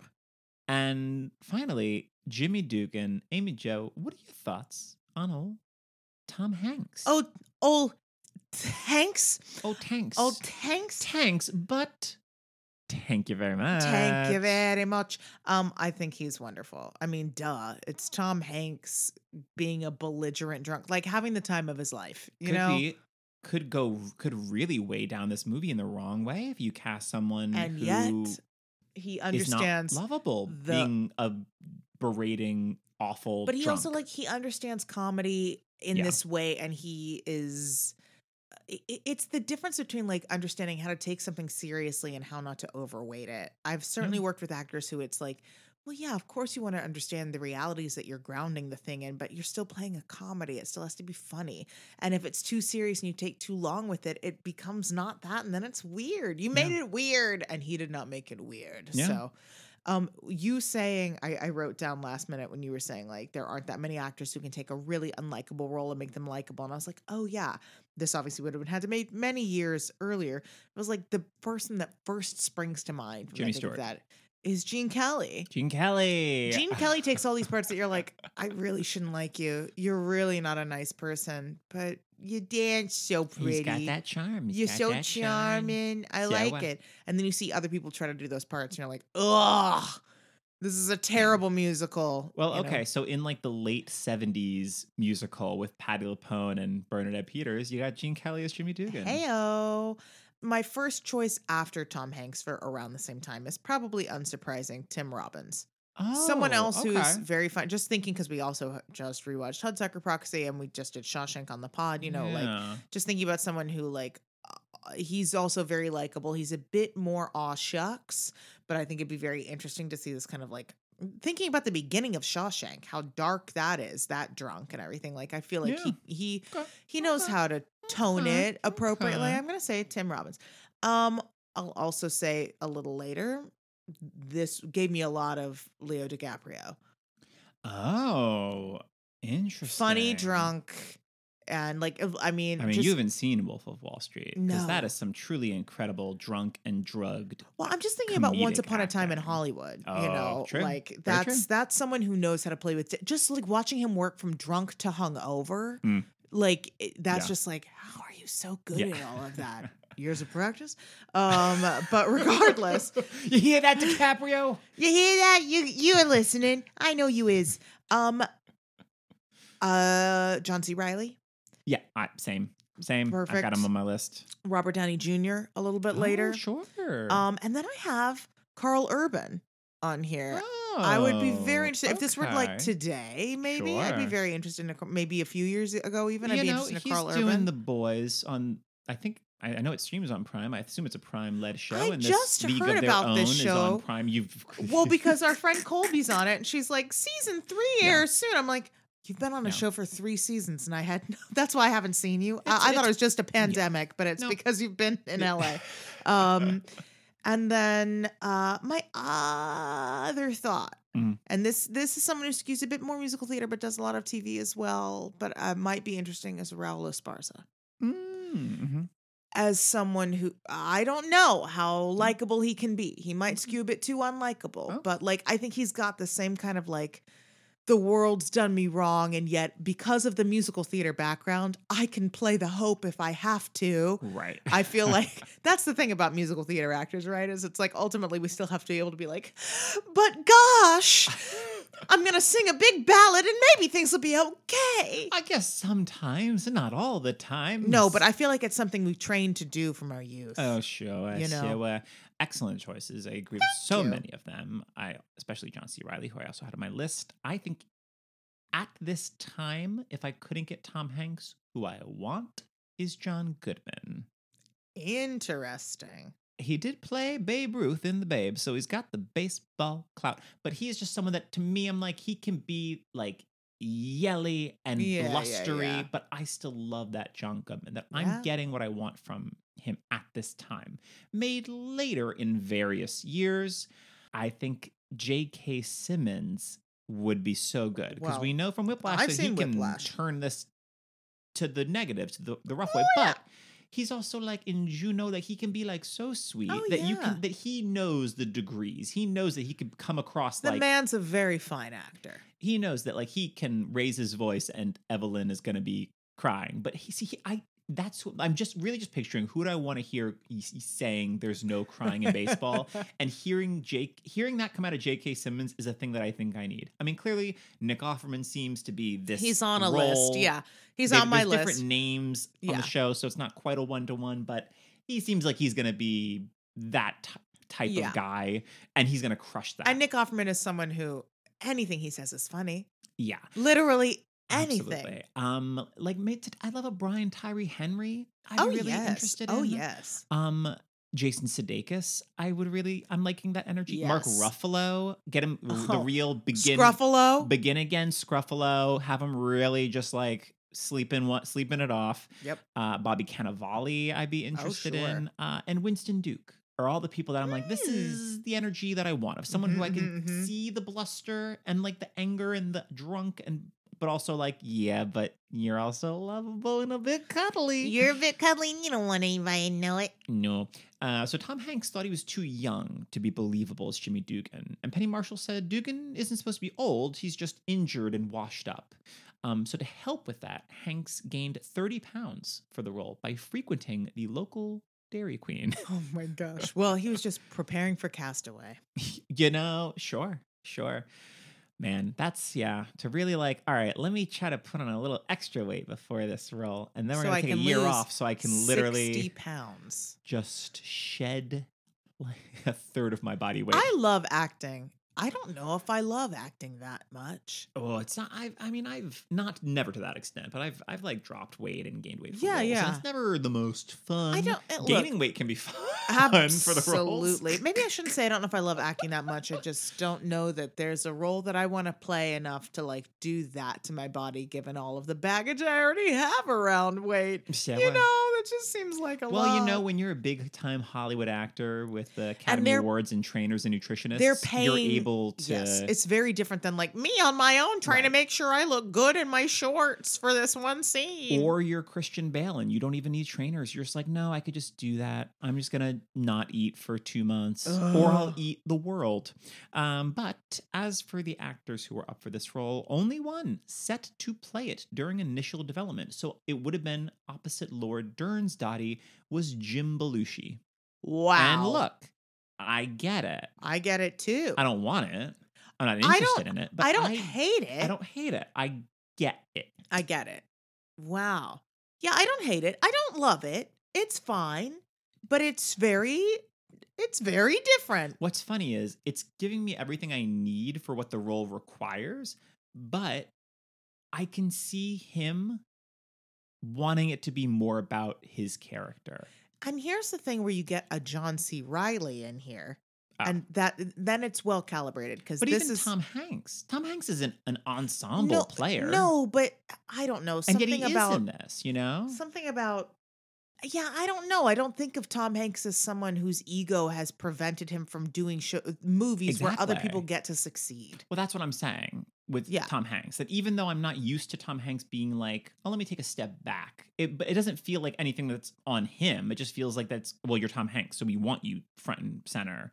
And this, the fact that it doesn't come in until half an hour in, and that so much of the time is he's not there. It's not about him. I think that he Yeah. juggles so well. And with Jim Belushi, I see him slotting into that, but I also see him just being like, "Well, hey there, Penny, don't you think you need a little more of old Jim here? I mean, J- Chicago's own Jim Belushi." Uh, and I am like, I just don't. I'm not seeing because that's like there was a scripted, maybe filmed, don't know if they filmed it, but scripted kiss between Geena Davis and Tom Hanks. No.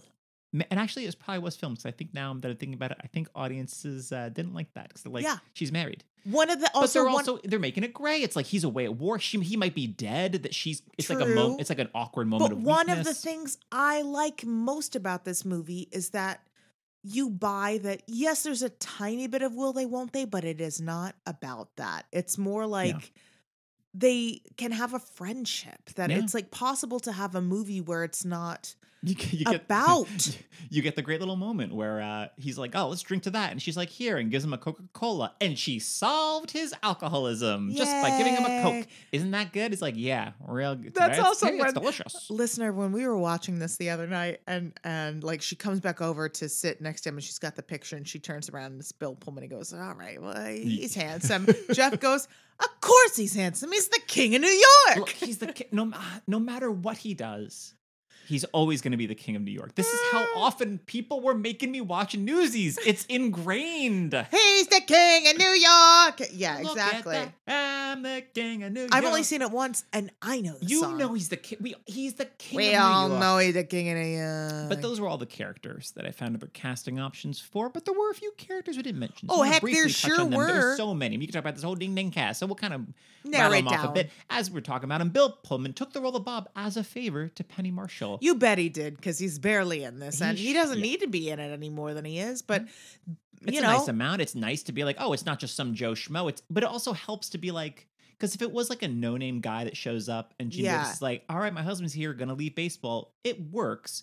But when it's like, oh, it's Bill Pullman, It's like, Yeah, you know you- what? She's go gonna off go, off and be happy with Bill Pullman. he's the king of New York. Of course, she's gonna be happy. She's gonna Look go at that the king of New York. floppy hair. The guy's doing all right. We get David Strathairn as Oh, yeah. Ira.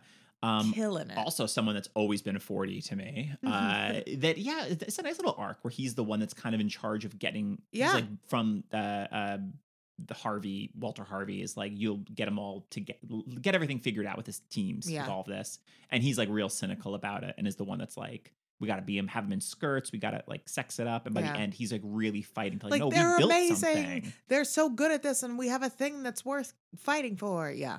totally uh so marla Ah, Megan Cavanagh is this actor, her film debut, and she's so good. she's so this, so good. she's one of the ones on the team that like, I mean, She's I- the power hitter. yes, but she's also the one who it's like she's homely. So it's like that is the movie's pa- like painting, underlining, and bolding that every time someone looks at her, they're going. "Ugh," It's a real put makeup on her. 1992 joke. Yeah. Right. Um, but she's so good. I was so disappointed that and I get I mean I get it, but I think it needed I could have used another 2 minutes Yeah. with her and this guy cuz she like is a bit she's a shy and a bit weird and then like when they all like we're going to sneak out cuz like the girls they're not allowed to drink or smoke or like go They, have a chaperone, Miss Um, Cuthbert. As Tom Margaret Hanks loved Hamilton. you in Wizard of Oz. So funny. It's Um, terrible, but also they they picked an actress who looks like Yeah. Margaret Hamilton, so it actually is like funny because it's like, well, yeah, she does actually look like Margaret Hamilton. But they go out, and this is where we're getting Madonna doing all this fun swing dancing, and we're seeing that Marla is like singing, like serenading this guy This is such a good reveal It's when they're like, "Where's good. Marla?" and there's been someone singing the whole time. the whole time, and you turn around and it's not a band singer, No, it's Marla. It's shy, awkward Marla. who is taking the mic away from whomever was meant to be singing, and she's just singing at Nelson. But we are like al- almost cutting to wedding bells, and then she's out of the movie, and like she's Yeah, she's like. I've been writing to Nelson, and then yeah, it's like, well, and I was just sad here. to lose her. I I know. love that energy, and you're getting to see. You never see Megan Cavanagh again, but you see her as like the older version Yeah. show up at the end of the film, which is also great. But I'm like, ah, I was like, and I didn't know. I was like, this could have been inspired by someone specific, but I was like, I don't think so. I don't. I have no idea it's just weird to me that this person is just disappears halfway through. Yeah, but it's it's a, a- happy ending for them. it's them, a which is happy ending for her. It's also it's just an interesting thing where it's like, well, yeah, she should be able to be like fully fulfilled and Yes. and loved, but That, it's you know, also you like know what? We spend so much time at the beginning of her story that it feels like she's going to be so much more important because we have this whole thing with her and her really- dad. yeah. Her dad like apologizing to Jon Lovitz, like, "Look, don't take it out. I raised her this like is a where boy." I started to cry because I didn't know how else to raise her. Like, please don't take that out on me. Like, she's always w- been good at sports. She's always wanted. This is what she's always wanted to do. So, like, I didn't know how to, you know, raise her girly. But like, don't take that out on me. And Which is such a nice touch that it's raining outside. So they're doing this baseball tryout. Like all these guys, they're inside this gymnasium. So she's just wailing all these balls, shattering windows, or like having it pinball throughout the Yeah. gym. But it's such a nice little idea to be like, oh, okay, well, if it's raining, What do we we're do? not Yeah. not showing off her uh, what she's good at. what she's good at for the scout who's only here for like half an Yeah. hour. Well, let's go shatter some windows inside the gym. But she's yeah, she's honestly I was shocked because I was like I didn't wasn't really familiar with her, but like this really like the next year she's in Robin Hood Men in Tights as Oh, Broomhilde. Like they were me to like put this per- Well, woman into funny. more movies. And like she's always working and which I just skipped ahead and watched just her bit, but she plays Penny Marshall in an episode of Drunk History about the real life sisters who inspired a league Oh, of their we own. gotta watch it after this, Jeff. I'm happy to rewatch it. She's literally only in it for like 20 seconds. Well, you know, Rosie is in this new series. I, I when I was looking at the, Yes, Rosie Rosie's O'Donnell. I did yeah, see that. Yes, yeah, which I which love. feels uh, correct. I can't wait. I can't wait. But yeah, M- Megan Cavanagh crushing it, crushing it as Marla. My only, my only note. I- More Marla. I need more Marla. Mo- we want more Marla. Um, yes. Oh, Ann Cusack, as we said, is uh, John and Joan's sister, Shirley. The, the Heartbreaking can't Beautiful. So good. And I forgot she's she's so good. I was like, is she still working? She's on. oh, she's in everything. Yes, but she was on Better Call Saul for like probably like eight or nine episodes Yeah. over the course of the series as um Michael McKean's like former love interest, who's like Ah. showing back up and Is she the one with the huge bruise? no, that is Alice, who is Renee Coleman, who had this the bruise on her thigh while sliding into base. This like listener, like if you look up League of Their Own bruise, if you Google, if you've not seen a while, you will see It's like two thirds of the thigh. It's the size of a dinner plate on Yeah, all over her thigh, and which is real, a real bruise that she got from sliding into base because they're doing this in skirts. Yeah. That's all I was thinking when Geena Davis at one point when they're like, "Give us something flashy," because the the you know the newspaper guys are here, and she catches like a pop fly while doing the splits, and I'm like, imagine doing the splits in a skirt on On dirt and gravel. gravel. What? How much dirt and rocks are going up you? I love that it's are going up that butt. Um, They're wearing little little shorts, but it's not much. but I love that it's like the kind of thing where it's like, I earned this bruise. This bruise better make it into the movie, you know? Well, not only did it make it into the movie, but it made its way uh, onto Renee Coleman's thigh for over a year. oh my god. That bruise did not go away for over a year. A year. A year. A year you have that bruise on your thigh. oh my gosh. Well, it was so huge in so many colors. They shot that from pretty far away and you could see it. Like they're up above the dugout Yeah, looking down and you can see it clear as day. Huge. Uh, and so Penny Marshall's daughter, Tracy Reiner, ended up being cast as the outfielder Betty Spaghetti Horn.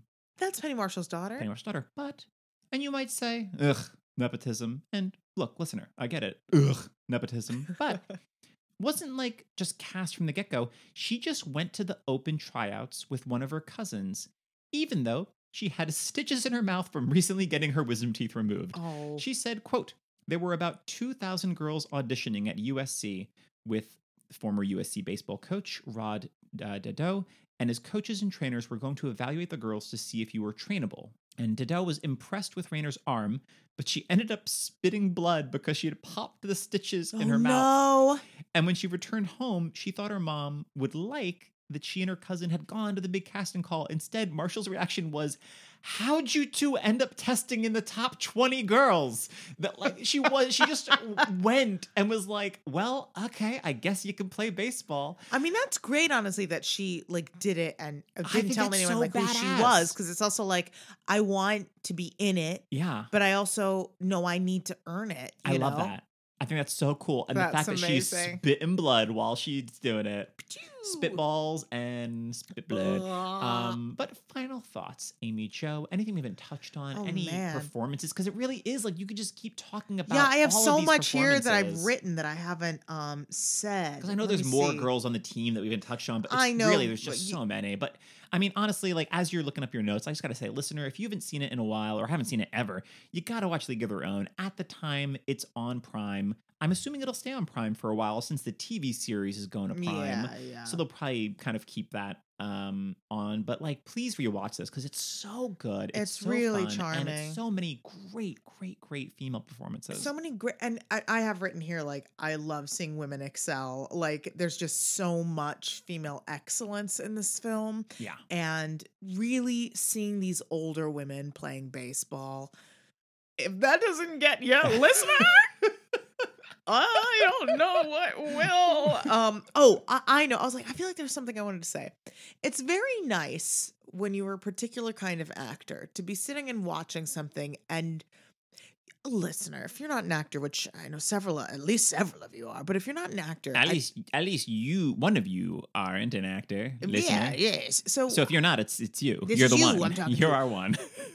when when you're an actor and you're sitting and watching something anything whether you mean to or not you are always watching for like but what's my part you can't help it. I dare you to turn it off. If you are an actor i Yeah, dare you to turn You it know, off I- so like i'm me. i wasn't even thinking about that because again it's not something you actively do but your your antenna are up. Oh they're up.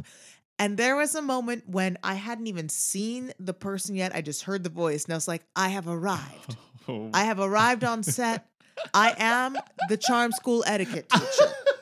Not the chaperone. Nope, nope, nope. specifically the one like extended montage where she's like, and walk and this and like you make sure that you keep your fork at this side of your plate. Yes, uh, there was there was something that she said that I that I had written down on my other thing and I don't have written down here, but there was one thing that she kept saying and repeating, and I was like, yes, and I would have killed this part, and then I would have Mhm. left a day or two later after I'd filmed it and been like.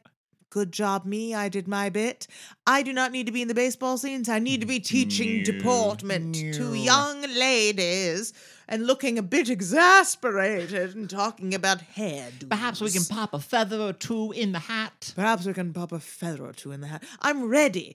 Um. Anyway, that was I had totally forgotten about that part, but as soon as she started talking, I was like, "C'est moi, it's me."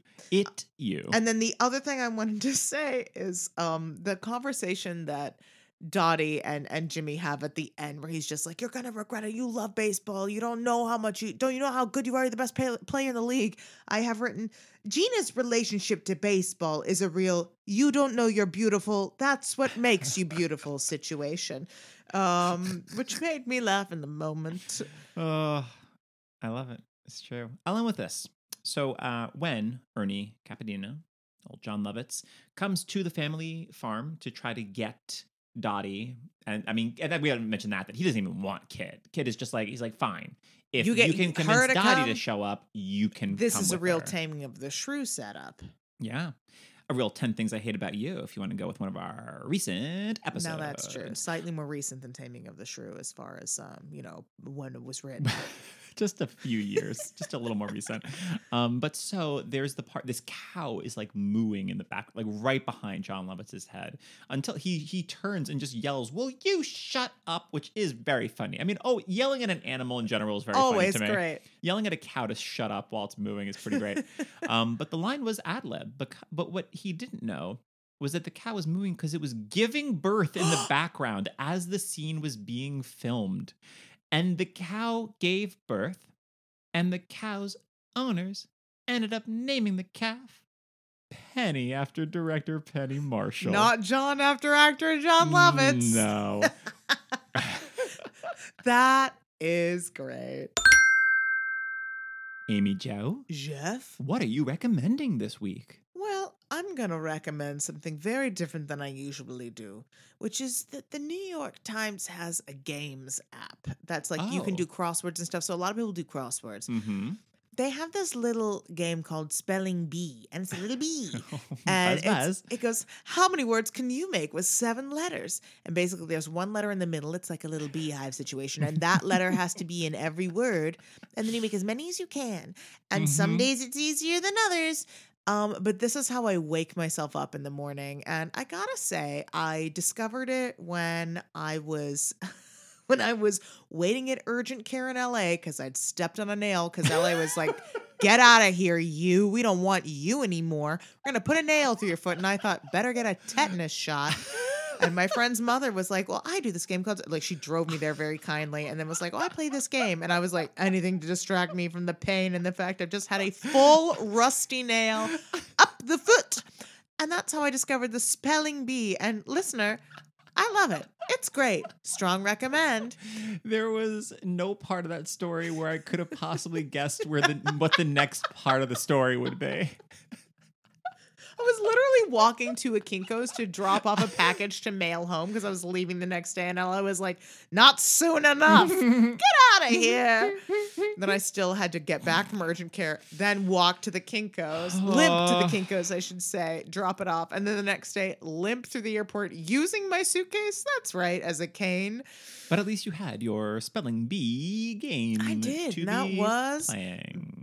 Very helpful. I am sorry. And every that was- time you nail all the words, it just goes, "Show me the honey."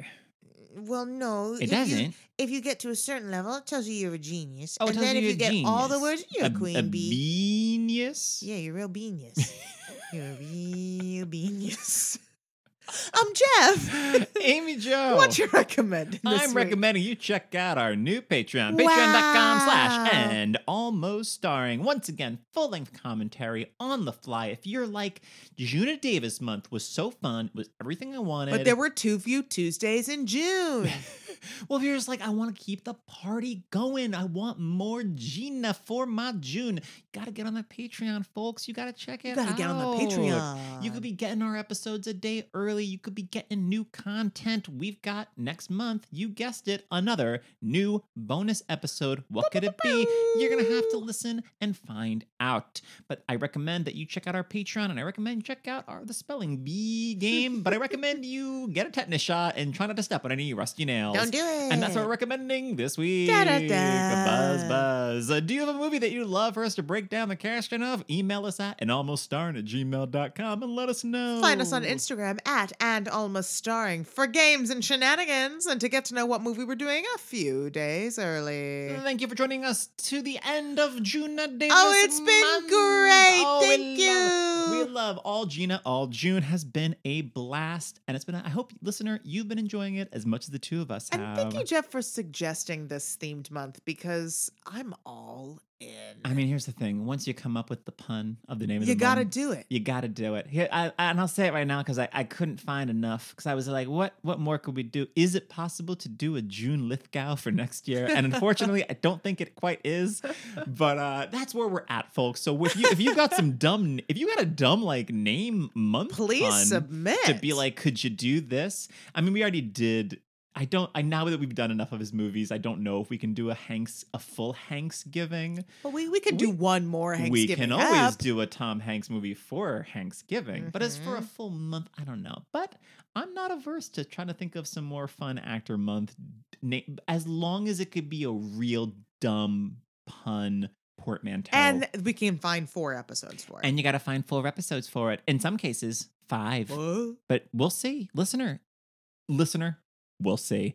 Until next time. Until then, I'm Jeff Ronan. I'm Amy Jo Jackson. And thanks for joining us to see who almost starred.